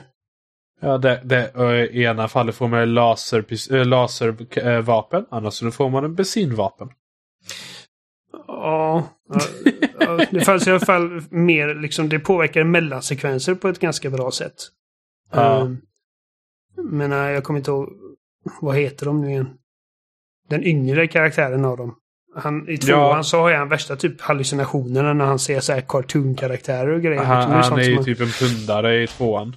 Ja, i, I Wolfenstein så är det inte att de två är utbytbara. De är liksom, de är helt olika karaktärer och om du väljer att rädda en så kommer du få se grejer som du inte hade fått sett i det andra fallet. Och jag hoppas att det ja. blir så i Gears. Men sen undrar jag också liksom vad anser författarna till den här berättelsen, eller, eller typ Coalition antar jag. Vad anser de är canon liksom? Det beror på om de kommer se det som en, eh, som en timeline-serie eller om de kommer se det som... Uh, alltså, min gissning är att det kan och JD överlever hoppas jag. För uh, jag hoppas inte de vill vara, fortsätta vara elaka mot Marcus. För jag, jag, jag kan inte se Marcus gråta. jag klarar det inte. Nej, men det är också en sån grej. Det, det som är mitt liksom, största problem med bara liksom valet i sig är att jag och Kate inte är på samma våglängd liksom nödvändigtvis. Och jag känner liksom inte att Kate är en förlängning av mig, precis som Commander Shepard är. Alltså, val i Mass Effect makes more sense för att jag har valt att forma Shepard till den karaktär han är. Medan det, jag har inte haft det inflytandet över Kate fram till den punkten. Mm. Och jag vet att vi har pratat om det för att jag och Jimmy känner eh, att eh, det vettigaste valet för Kate att göra där liksom är att rädda Dell för att hon är närmare Dell vid den tidpunkten än vad hon är JD. Medan du och jag då liksom som bryr oss mer om Marcus och JD. Alltså jag tycker JD är en mer intressant karaktär än Dell vid den punkten. Mm. Uh, inte bara för att han är Marcus son utan också för att han, är, han har gjort misstag som han, som han ångrar och han uh, har gjort saker han ångrar, det vill säga som han, som han skäms över. Och han har fått offra saker liksom. Alltså han, han är skadad. Och eh, är bara mer liksom... Alltså han har gått igenom skit liksom. Medan mm. Dell är samma karaktär genom hela fyran och femman känner jag. Och jag har aldrig varit, så jag har aldrig varit intresserad av Dell. Jag är betydligt mer intresserad av JD och Kate än vad jag är av Dell. Så att för mm. mig då som spelare i det ögonblicket så känner jag bara fuck Dell, jag bryr mig inte om Dell. Men hon gör det. Alltså vi vet ju att hon gör det. Liksom. De, Dell är ju den som har följt med henne på detta personliga uppdrag trots att han inte behövde. Trots att JD beordrade dem att inte göra detta. Så att hon är inte liksom på best terms med JD. Och Dell är den som varit med henne och liksom stöttat henne genom alla de här grejerna. Så det bara känns konstigt. För mig blir det nästan som att liksom Coalition vill ha ihjäl JD i det ögonblicket men inte ha ballsen liksom att låta... Det är som att bara, äh, men vi, vi låter det välja om ifall att. Då hade jag hellre sett liksom att de bara okej, okay, JD dör i det här ögonblicket. Jag har inte lika stora problem med att det finns ett val. Och för mig är det inte lika clear cut för Kate, liksom vad hon skulle välja i den situationen. För att för oss saktas det ner i slow motion. Men för henne är det inte slow motion egentligen. Nej, nej, givetvis. Så det är mycket mer spontant val. Lite som hon sitter där och bara mm, Dell är ju faktiskt min bästis. Liksom så. Uh, men ja. Det, det, det, det, som, det, alltså det som det kommer handla om är ju liksom när de väl gör en uppföljare, vilket år det nu blir, är hur de väljer att tackla det. Det är det som det hänger på. För är det så att det blir liksom exakt samma spel fast med eh, ja, bara en annan person som följer efter den. Då, då är mm. det inte särskilt, då har de inte riktigt utnyttjat Nej. Det, eh, valet så hemskt mycket. Men precis, vi vet de, ju inte än. För, för, i slu, för det som är också att det är precis i slutet av spelet som det här valet görs. Där det mm. inte finns särskilt mycket utrymme egentligen eh, för att göra markant olika saker. Situationen Nej. tillåter inte det. Nej, nej, men, nej alltså, det förstår jag. Jag, jag bara stämmer lite på att, liksom, att inte ens dialogen ändras nämnvärt. Mm. Liksom, alltså...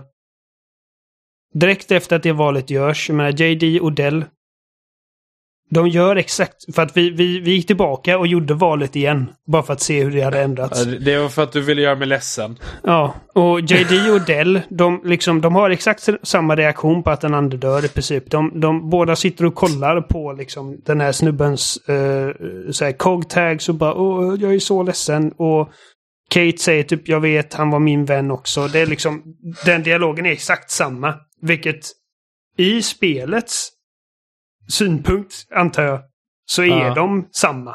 Liksom, det är bara... Det gör ingen skillnad, valet. Den, den enda stora grejen som är annorlunda är Marcus reaktion. Och mm. när han får reda på att Jedi har dött så blir det ingen stor reaktion där heller. Liksom han, han fortsätter på exakt samma sätt som han hade gjort annars. Ja. Uh, men du har rätt, vi vet inte vad, det, vad de kommer göra med det i Gear 6, så vi får se. Uh, det enda jag känner är liksom att det här argumentet med att det inte saktar ner för henne, att hon gör det liksom bara instinktivt. Och det, jag känner lite att det är det som jag menar. Liksom att jag vet inte varför hon instinktivt skulle gå mot JD. Hon, han är på högersidan. Ja, hon är högerhänt och han är på högersida. Det, det, Okej, okay, det kan jag acceptera. Men liksom inte rent. För att hade ett monster hållit upp dig och min son så hade jag inte liksom Jo, jag hade, jag hade instinktivt gått mot den som betyder mer för mig. Ursäkta. Jo, liksom. men, men, men, men det här är ju två kompisar, ingen familj eller älska eller något sånt. Nej, nej, men, men det är två kompisar som... som... Men om, om vi säger att det var mig och Jimmy, hade det varit så här clear cut, och han. Du tänk på vad du säger nu. Jag, säger, jag tänker inte säga någonting. um... Ja, nej. Nej, alltså. Skitsamma. Vi får se vad som händer. Det är bara, ja. det, det, jag bara känner att för mig är det liksom den stora grejen med Gears 5 som verkligen sticker mig i ögonen. För jag tycker inte att det är liksom... Jag tycker inte att man behandlar någon av de karaktärerna med respekt i det ögonblicket. Uh, vi får se. Ja. Uh, Okej, okay, men alltså... Vi säger nu då, vilket spel hade du minst roligt med? Liksom, vad är topp, liksom, plats fem? Uh, jag har redan sagt Gears 1. Ja. Plats fyra är nog Gears 3. 3. Ge plats tre. Gears 4 för mig. Alltså jag hade kul med, med femman. Men samtidigt var, var det så många stunder jag blev så jäkla arg på det. Okej, okay, ja, men det är för att... Det är bara för att det var svårt. Ja, men det, det, det är inte bara att det var svårt. Det känns liksom orättvist svårt. Det är inte, du vet, det är inte eh, Dark Souls svårt, svårt, utan det är mera What the fuck, varför kan no, en liten Juvie uh, kickflippa mig till döds över ett skydd? På ett slag. ja, nej men alltså jag, jag tror att uh, hade vi kört hela serien på Insane så hade vi nog eh, känt li lite så. Ja. För, alltså, det är svårt att placera femman i och med att vi körde det på Insane. Och alla andra körde vi på Hardcore. Uh, ja. ja. men uh, jag, jag, jag, kan nog sätta uh, Gears 5 där. Och... Nej, jag sätter nog Gears 4 som tredje plats. Även okay. om det har en liten stjärna som, eh, det har en liten stjärna efter sig. För positivt överraskad. ja, men vem hade trott att det skulle inte vara på femte plats? Ja, nej, jag, jag, jag tyckte om det. Jag har nästan varit sugen på att bara starta upp det för att ta screenshots i det. Bara för att det var så vackert. Gears, äh. Gears 2 är andra plats för mig. Gears 2? Mm. Ja... Jo, jo, Gears 2 blir nog andra plats och sen Gears 5 på första plats. Men det var... Ja. Men... Ja, do, jag var nära på att knuffa ner femman där. ja, jo, men, men, som sagt, det, det är för att alltså, jag tvingade dig att köra på... Eller i och för sig, jag tvingade inte. Du, där är jag, jag kan spela på Insane och du kan köra på Easy. Du, men uh, då, nej, då, då skulle du hålla det över mig. Ja, nej, det här, det, här är något, det här är något jävla komplext du har. Över svårighetsgrader i spel. Hur går det, herr normal? Jag bryr mig inte ett skit om vad, vad folk spelar för andra svårighetsgrader. Alltså, det är därför du har så svårt att ta dig in typ i Dark Souls. För att du bara, jag vill inte att någon ska reta mig ifall jag inte klarar någonting. What the fuck? Vem, vem, vem bryr sig? Jag, jag är nöjd med att jag klarade Gascon på fjärde försöket i uh, Bloodborne. Jag är nöjd med det. Jag behöver ja, inte spela mer serien nu. Det är jättebra. För mig tog det typ 12 försök. Men det är alltså... Det, jag bryr mig inte. Och, det, och även om du, även om du hade gett upp på Gascoigne så hade inte jag hållit det över dig. Jo, uh, Nej, det, det, det där är något, det är någonting som en, en psykiater hade haft mycket att säga om det där. uh, ja. Uh, han, han hade kunnat köpa ett nytt hus när jag pratade med mig. Ja. bara, Åh, den här, den här karln, han har problem. ja.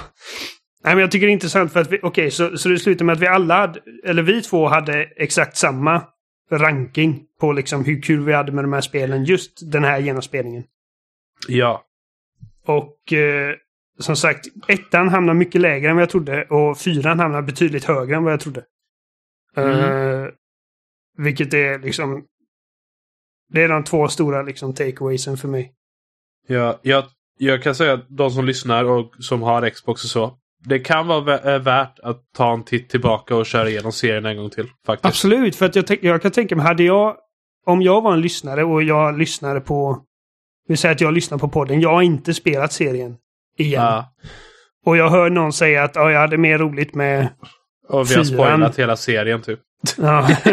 Nej, men alltså jag menar inte att uh, man aldrig har spelat dem, men att man ja. spelar varje spel när det var nytt i princip. Ja. Och om någon då hade sagt till mig att fjärde plats. Jag hade, jag hade mer roligt med, med Gears 4 än både ettan och trean. Så hade jag tänkt, vad fan är ni höga? Vad, vad röker ni?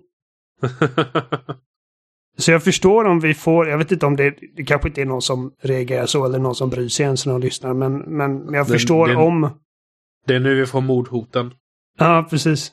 Liksom, för att jag, liksom, jag, jag, jag har dissat fyran många gånger på den här podden som liksom typ lågvattenmärket för den här serien. Och, och jag känner verkligen inte att, alltså jag, jag har varit orättvis mot det. Jag tycker fortfarande robotar är värdelöst. uh, men uh, det spelet har verkligen växt för mig. Jag, jag blev förvånad över det. Ja. Så ska vi köra Inconceivable om ett halvår? Mm, nej. Så här hittar på svårighetsgrader. Eh,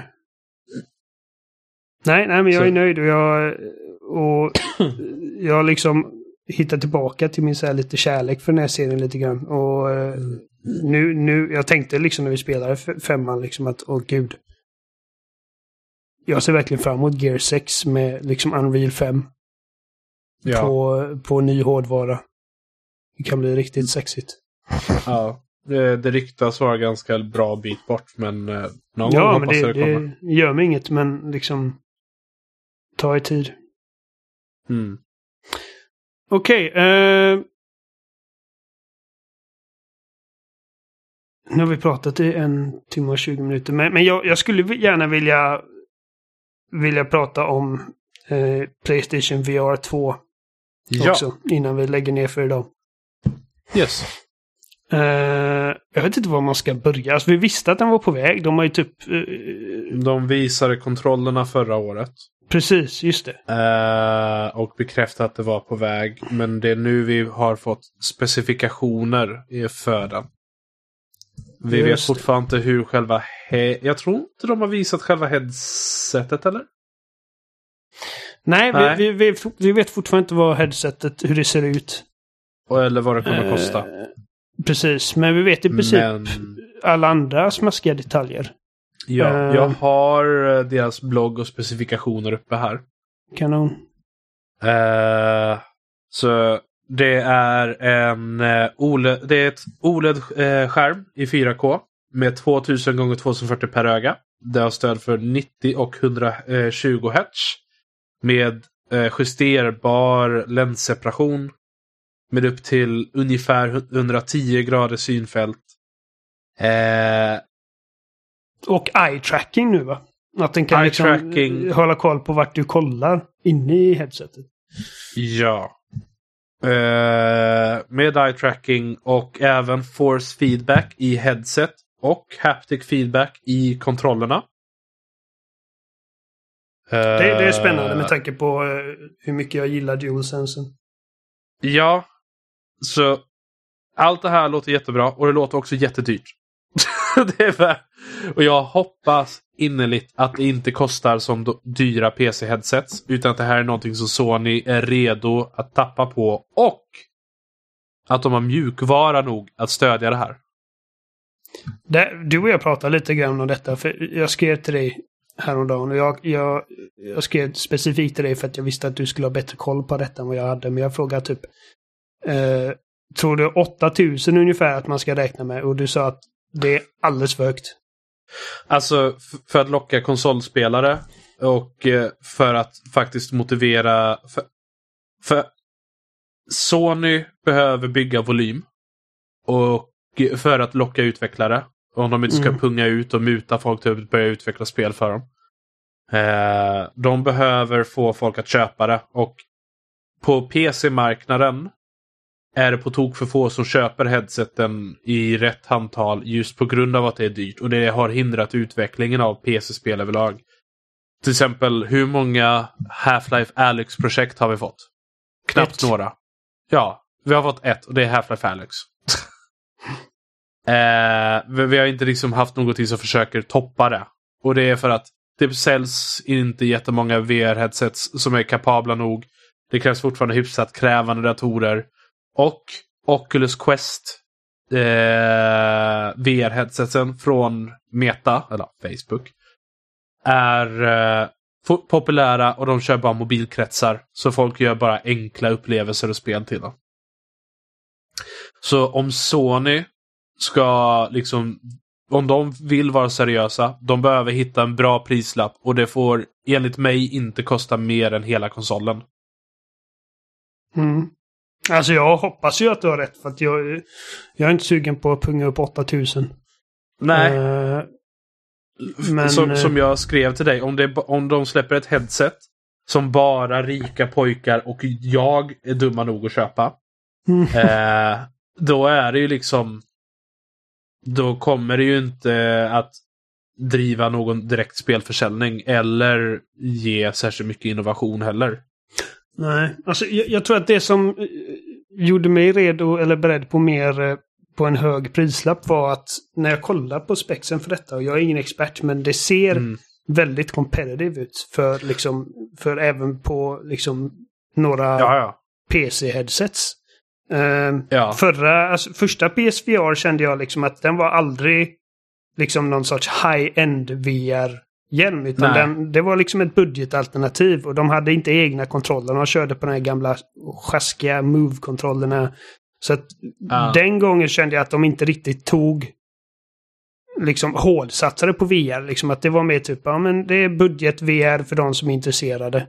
Ja, men... Jag tycker att det klarade ganska bra det här med budget-VR. Men ja. det var ju det var ju märkbart.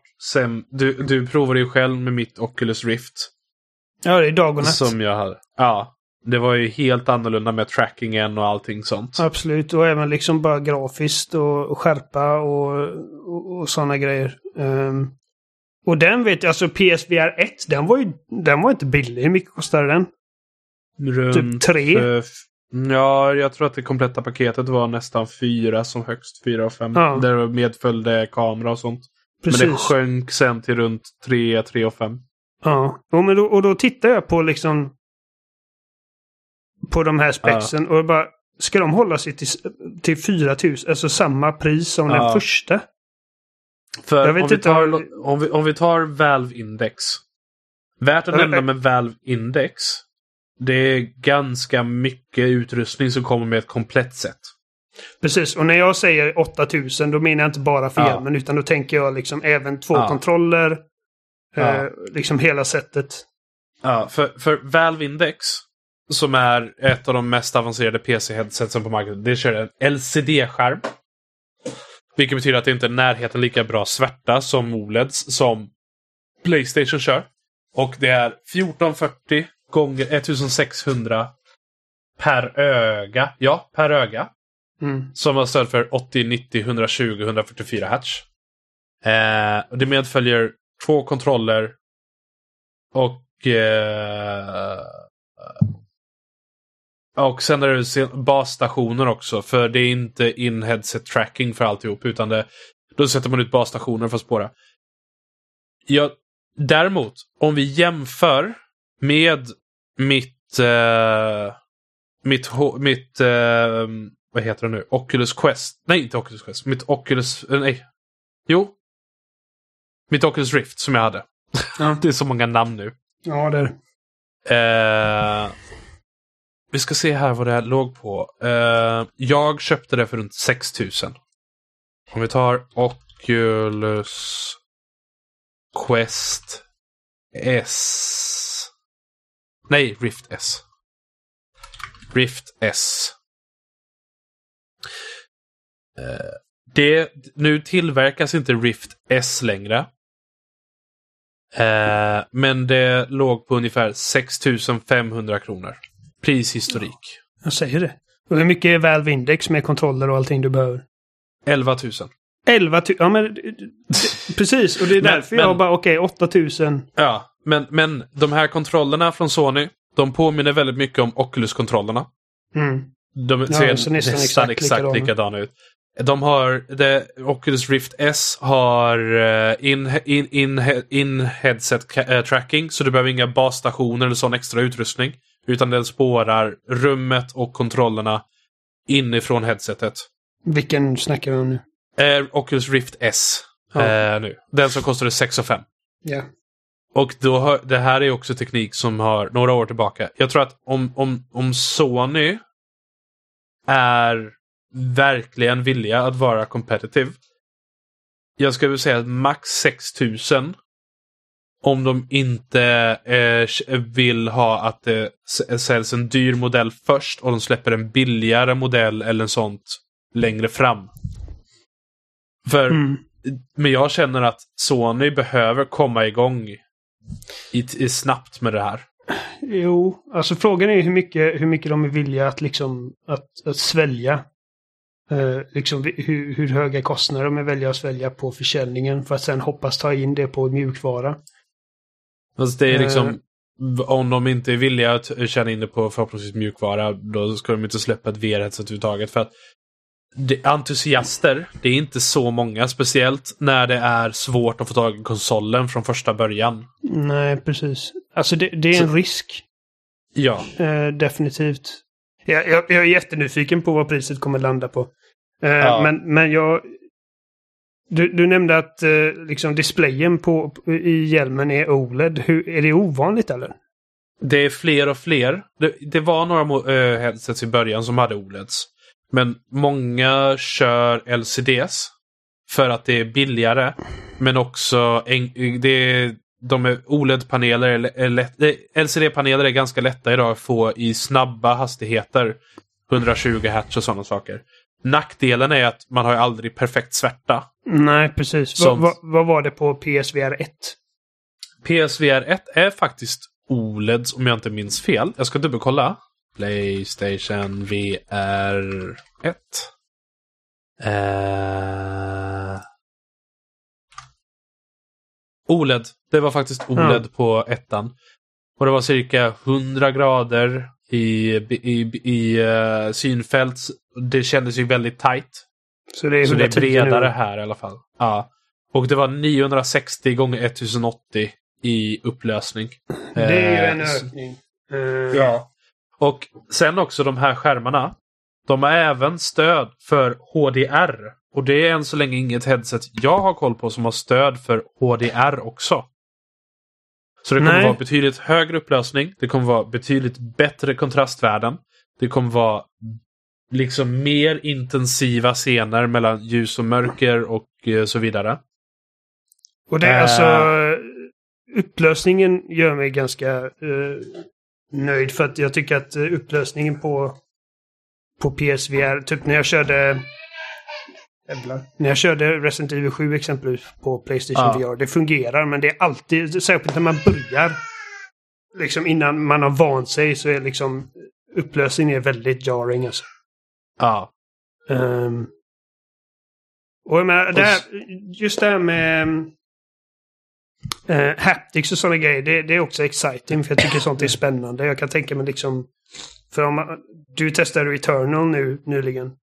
Och Ja. där känner man liksom typ regndropparna i kontrollen. Och det kan jag Ja. tänka mig liksom att känna det på huvudet blir liksom en... Kan vara en cool grej. Ja, Ehm. det, de, kan, de kanske har någonting så att om vi säger att man eh, kör Fight Night, ett boxningsspel, så svimmar man på riktigt för att bli slår en i Få en käftsmäll. uh, det där tinningen. Ja. Nej men alltså... Nej, men eh, bara Det det inte känns som att någon rycker i... Ja. Nej, precis. Ja, men det här med upplösning och sådana grejer, det, det, är jättebra. Men det är alltså de som är verkligen är game changers för mig. eh, Ja. Det som gör liksom att jag, jag, kan, jag kan till och med tänka mig att ge detta en chans. För att jag är ju liksom ökänd för att verkligen bajsa på VR. Eh, Ja. dels en sladd liksom. För att när man, när man körde Ja. PSVR 1 så var det liksom, det var typ sladdar på sladdar, in i en dongel, in i konsolerna och in, alltså det, det, var, det var ett jävla haveri. Det var bara att liksom sätta upp och använda den i vardagsrummet. Det, var liksom, det gick fet bort för att det var så mycket jävla skit. Ja. Så en sladd från headsetet in i PS5 och det, är- det är ready to go. Och Ja. inga sensorer krävs. Mm. Liksom ingen kamera att sätta på, på tvn. Inte massa sensorer att sätta runt i rummet. Alltså den, den vet. Den har liksom inbyggda sensorer i hjälmen och kontrollerna. Och Ja. ba, bara de två grejerna, liksom att det är mindre hassle för mig som användare. Är alltså, det låter mirakulöst. Det här är liksom vad jag har väntat på med VR. För jag känner liksom att VR är coolt, men jag känner inte att vi riktigt är där för att det ska vara liksom användarvänligt ännu. Och det här är Ja. liksom en, ett enormt steg i rätt riktning. Mm. Eh, och sen gör det också mycket att jag liksom har fått smaka på vad VR-gaming kan vara eh, hemma hos dig med Half-Life Alyx. Ja, och det, det är någonting. Jag vill att Sony ska böna och be till Valve Mm. att få Half-Life Snälla. Alyx portat till Snälla Playstation. porta över Half-Life Alyx till vår konsol. Ja. Alltså, för, för det är liksom, alltså, nu har inte jag testat liksom hundratals VR-spel, men jag har spelat en hel del. Ja. Och Half-Life Alyx är alltså det, det är ljusår före allt annat som går att spela. Det, är, det är liksom Ja. en genuin liksom spelupplevelse. Inte bara liksom typ en, en liksom rollercoaster eller en VR-upplevelse. Det är ett liksom spel som inte hade fungerat om det inte var i VR. ja. Och det är liksom, jag... jag- Resident Evil 7, det är imponerande liksom att det, det spelet är fullt spelbart i VR. Precis som det är med Ja. vanlig kontroll. Och det liksom krävs, det tycker jag förtjänar liksom eh, eh, commendations för. Men just Ja. eh, Half-Life Alyx liksom att där, det, det hade inte fungerat annars. Sen så vill jag också, jag hoppas att det också går, att Sony släpper drivrutiner så att man även kan använda den till PC. Det hade också varit fantastiskt. Om jag hade Mm. kunnat köpa ett headset som jag kan använda både till min Playstation 5 och till PC för att spela VR-spel. Ja, men absolut. Det hade, nu lär det säkert komma något hack eller någon drivrutin för jag vet att det finns folk som spelar eh, Playstation VR 1 på PC. Eh, sorgsna jäklar. Men eh, hade jag kunnat lösa det så att jag bara hade kunnat äga ett VR-headset och fortfarande spela förstklassiga spelupplevelser på, eh, på det. Det hade varit också tummen upp. Då Mm. tror jag också att det hade kunnat hjälpa Sony att sälja i volym. Eh, om, det helt, om de hade kunnat ha, eh, täcka två plattformar samtidigt med eh, så. Absolut. Och sen, alltså, och det, allting jag läser om den här hjälmen bara låter fantastiskt. Alltså, inte bara sett till liksom användarvänlighet med bristen på sladdar och extra kameror och annat jox, men typ som en sån sak som haptics och eye tracking, liksom att, att den, den håller reda på vart jag kollar med pupillerna. Ja, sen, Och- sen är frågan. Hur är det med, kan Ed Sheeran nyttja eye-trackingen? Till exempel. Uh, rödtottar. Eh, Ja, alltså, ha- hans ögon ser ju liksom två olika dimensioner. eh, liksom hur väl anpassar den för det? Om vi, det är någonting som kan nyttjas mer i gameplay så. Det vet jag inte. Men just det Nej. liksom att, att i tech, alltså i, i teorin så låter detta som att du kan styra ditt sikte i ett skjutarspel med bara blicken. Liksom. I teorin, ja. Eh, så låter det som något man ska. Eh, samtidigt så är det också någonting som kanske kan användas. Det, jag kommer inte ihåg vad tekniken heter.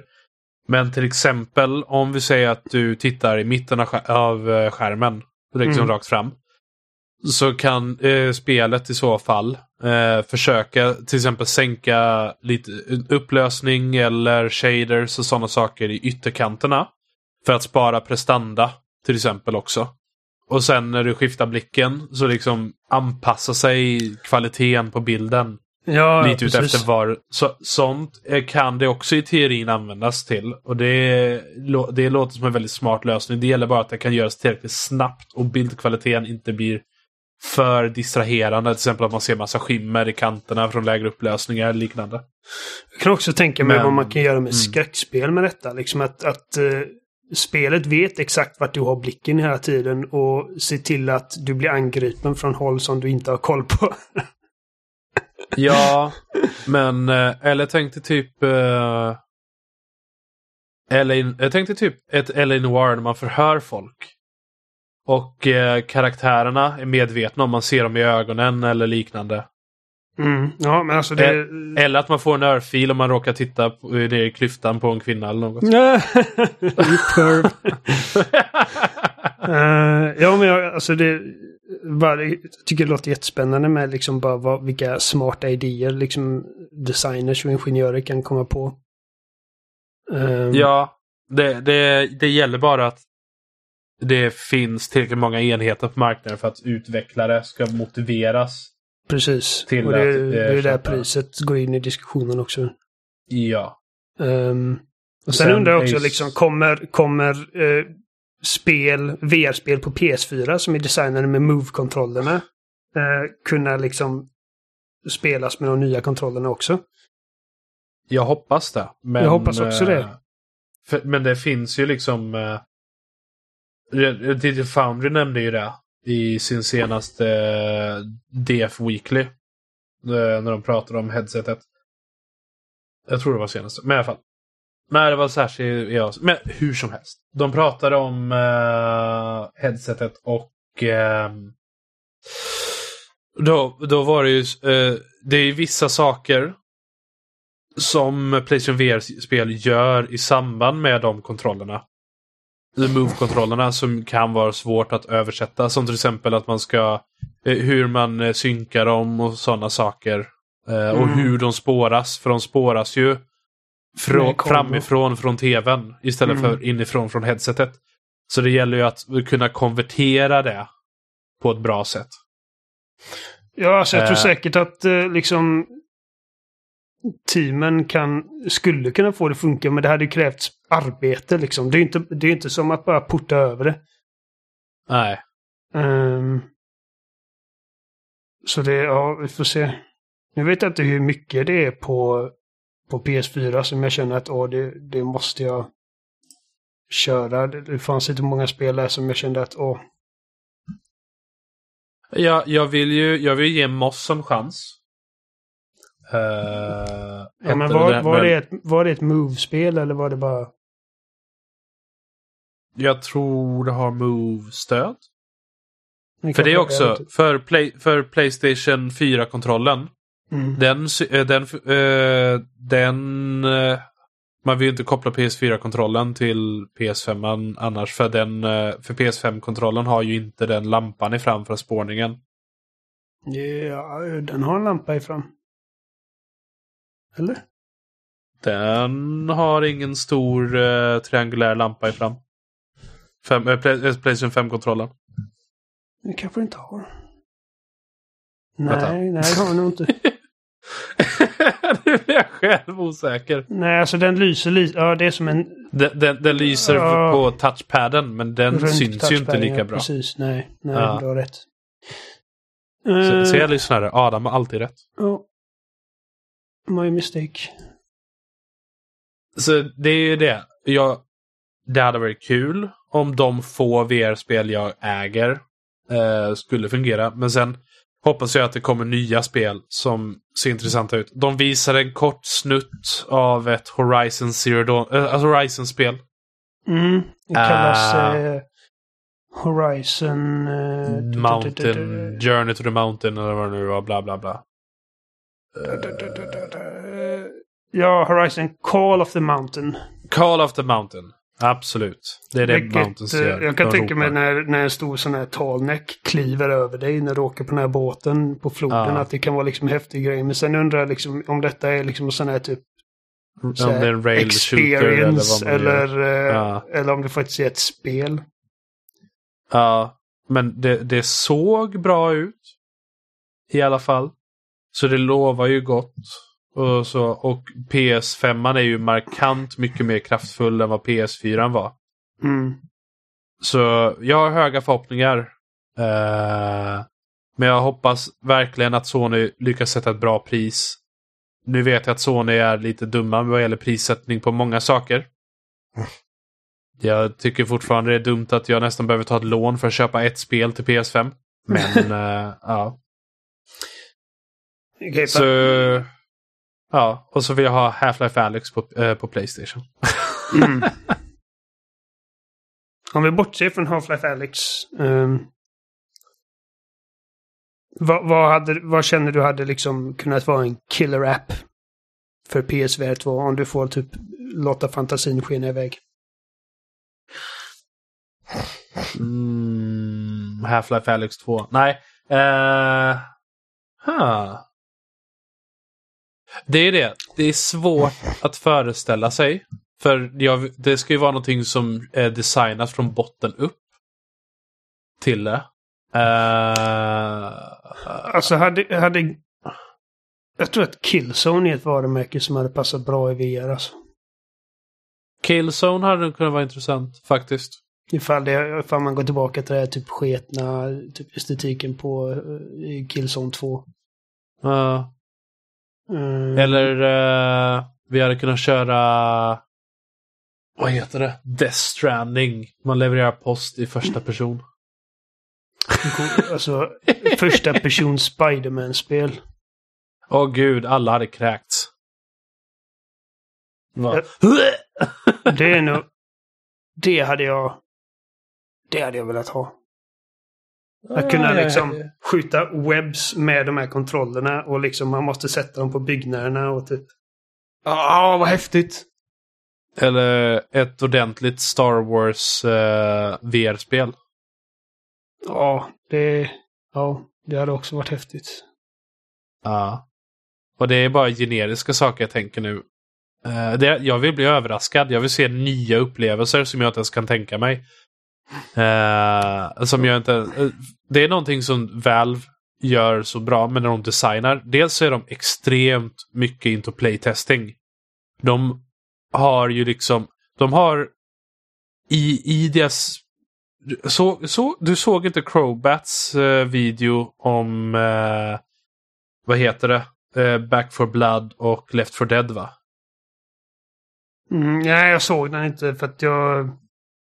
Alltså Crowbats grej är att han bara typ, han, han får liksom spel att se dåliga ut och jag tycker att det var så negativ um, energi. Nej, nej, men alltså det, hans uh, spin på den videon det var liksom att man pratar mycket om Turtle Rock som skapare av Left for Dead. Mm. Men att många av dem som var med och designade spelet, de flesta av dem var välvanställda. Ja men det är klart, alltså har man Valve i ryggen så... så... Jo, jo, jo, men det är att många av de som, gjorde de smarta besluten och designvalen med det. Mm. Uh, så, och i alla fall i, hur som helst. I där så har de liksom uh, en player psychologist eller vad det nu var som roll. Någon som liksom uh, försöker sätta sig in i hur spelaren tänker och agerar och reagerar med spelen. Och de, det är därför Valve, när de väl bestämmer sig för att göra spel ofta, eller det, de, det är det de inte gör ofta. Men alltså när de väl gör designspel så är de så pass tune, in tune med hur spelaren reagerar och tänker. Uh, och det är därför Half-Life Alyx känns så fräscht och intressant och, och väldesignat. För att de, de verkligen testar och, des och designar noggrant sina spel. Mm. Och det är mer sådana upplevelser jag vill se som Eh, för Half-Life Half-Life Alex är inte bara rakt av ett Half-Life-spel. Det är inte Half-Life 2 i VR helt enkelt.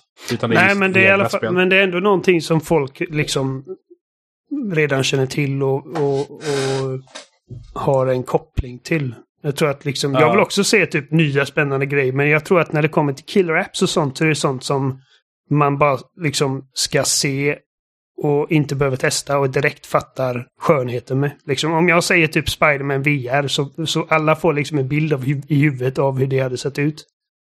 Uh. Uh, jag säger inte att det nödvändigtvis är liksom vad alla vill ha, men liksom folk förstår vad jag menar när jag säger Spiderman i VR. Uh. Um, och jag tror att liksom typ Alltså i Killzone VR-spel hade också folk liksom fattat liksom uh, hooken med. Uh, eller vad det nu mm. kan vara. Uh, typ som, tycker absolut att de borde göra liksom Gran Turismo 7 VR-kompatibelt exempelvis. När, VR, mm. när det headsetet kommer.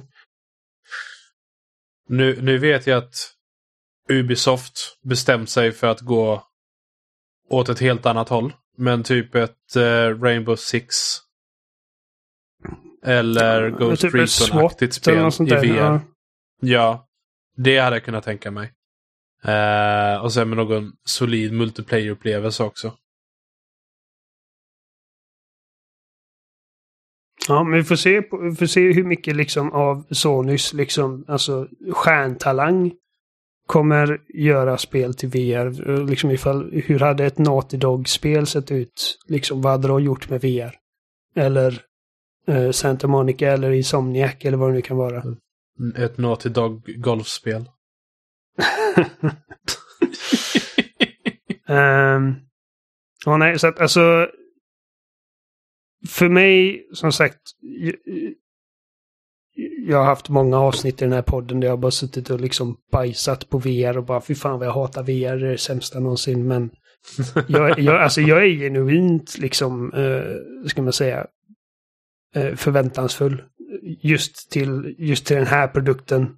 Och mycket av det hänger som sagt helt och hållet på liksom användarvänlighet liksom med bara en sladd och inga massa kameror eller sensorer. Liksom att det är bara plug and play i princip. Mm. Um, så ja, det ska bli jättespännande att se vart, hur de prissätter det verkligen. Ja. Men alltså, ja, då, alltså nu, nu känner jag att eh, vi, vi borde börja avrunda lite. Nu har vi suttit där i snart två timmar, men... Eh, Mm. Har du någonting att tillägga? Vi alla borde investera i NFTs. Här och nu. Nej. Hoppa, på, hoppa på Troy Bakers Ja! eh, Allt är en NFT. exempel. Du, You can jag har en ny or you idé. can create. Ja, du. Jag, jag har du, NFT dickpics. Mm. Man kan, man kan köpa och äga en dickpic. Alla Brilliant! penisar är unika. Ja. We will be rich! Nej, jag tror det finns en ma- Nej, jag, jag tror jag känner mig nöjd för idag. Eh, vi kan avsluta med frågan. Om, om du får bara... För förra avsnittet pratade vi om vilka spel vi ser mest fram emot i år. Vilket är liksom... Vad är toppen för dig? Liksom, ifall du fick välja ett spel som, vi, som kommer i år som du fick börja spela ikväll. Vad hade du valt? Åh, det var en bra fråga. Inte nödvändigtvis vad kommer vara bäst, vad kommer få högst Metacritic liksom. Bara Ja. liksom... Du, du, får väl, du får möjligheten nu att ikväll direkt börja spela ett spel som är planerat för i år. Vad hade du valt? Uh, Horizon Forbidden West, för då kan jag eh, ha ett nytt spel på min PS5 och jag förhopp- hinner förhoppningsvis klart med det innan uh, Elden Elden Ring. Ring. Jag ser löjligt mycket fram emot Elden Ring. för Jag, jag, jag, håller på att spela Ninja-guiden och Sekiro just nu. Och Ja. så fan. Det, det, det kommer nog bli bra. Ja, det kommer nog bli väldigt bra. Jag tror jag hade valt God of War. Just det. Det kommer i år också. Mm. Fast då får man inte den här liksom välbehövda liksom, tiden mellan Horizon och Elden Ring heller. Mm. Eh, Jag, jag tänkte det- för taktiskt. Mm. Okej, men då så. Adam, tack så mycket för att du eh, styrde upp situationen. Annars hade jag fått sitta här och babbla själv. Ja, Eh. det, jag, jag räddar lyssnarna från det. Mm. Så att jag tackar för det och så kommer vi garanterat höras mer i år. Absolut. Så eh, vart följer man dig på, på sociala medier? Eh, Twitter, eh, där jag hänger mest. Eh, och då är det ju at adael, uh, A-D-A-E-L-L 90. Där jag tweetar ganska frekvent om sp- spel, serier, filmer och spontana tankar. Så. Och så skriver jag ju såklart för GameReactor.se. Just det. Och om du vill skriva till oss av någon anledning ifall du vill eh, komma med åsikter kring våra Gears-rankingar eller om du... Eh, ja, vad, vad är din... Eh, vad hade din killer app för PSVR 2 varit? Vad, vad hade det liksom... Vilken typ av spel hade gjort att du bara slänger dig på köpknappen för ett PSVR 2? Eh, ni kan skriva till oss på eh, kontakt att kontakt, kontakt at spelsnack.com. Eh, alternativt någon av våra förnamn at spelsnack.com ifall ni vill komma till någon specifik av oss. Eh, vi finns på Twitter. Eh, tror det är spelsnackpodd. Jag vet inte. Alltså, det, ni vet, ni vet hur, det, hur det fungerar. Det är bara att skriva in. Eh, så jag tackar så jättemycket för er uppmärksamhet den här veckan och så hörs vi nästa vecka igen. Eh, ha det bra allihopa. Hej då!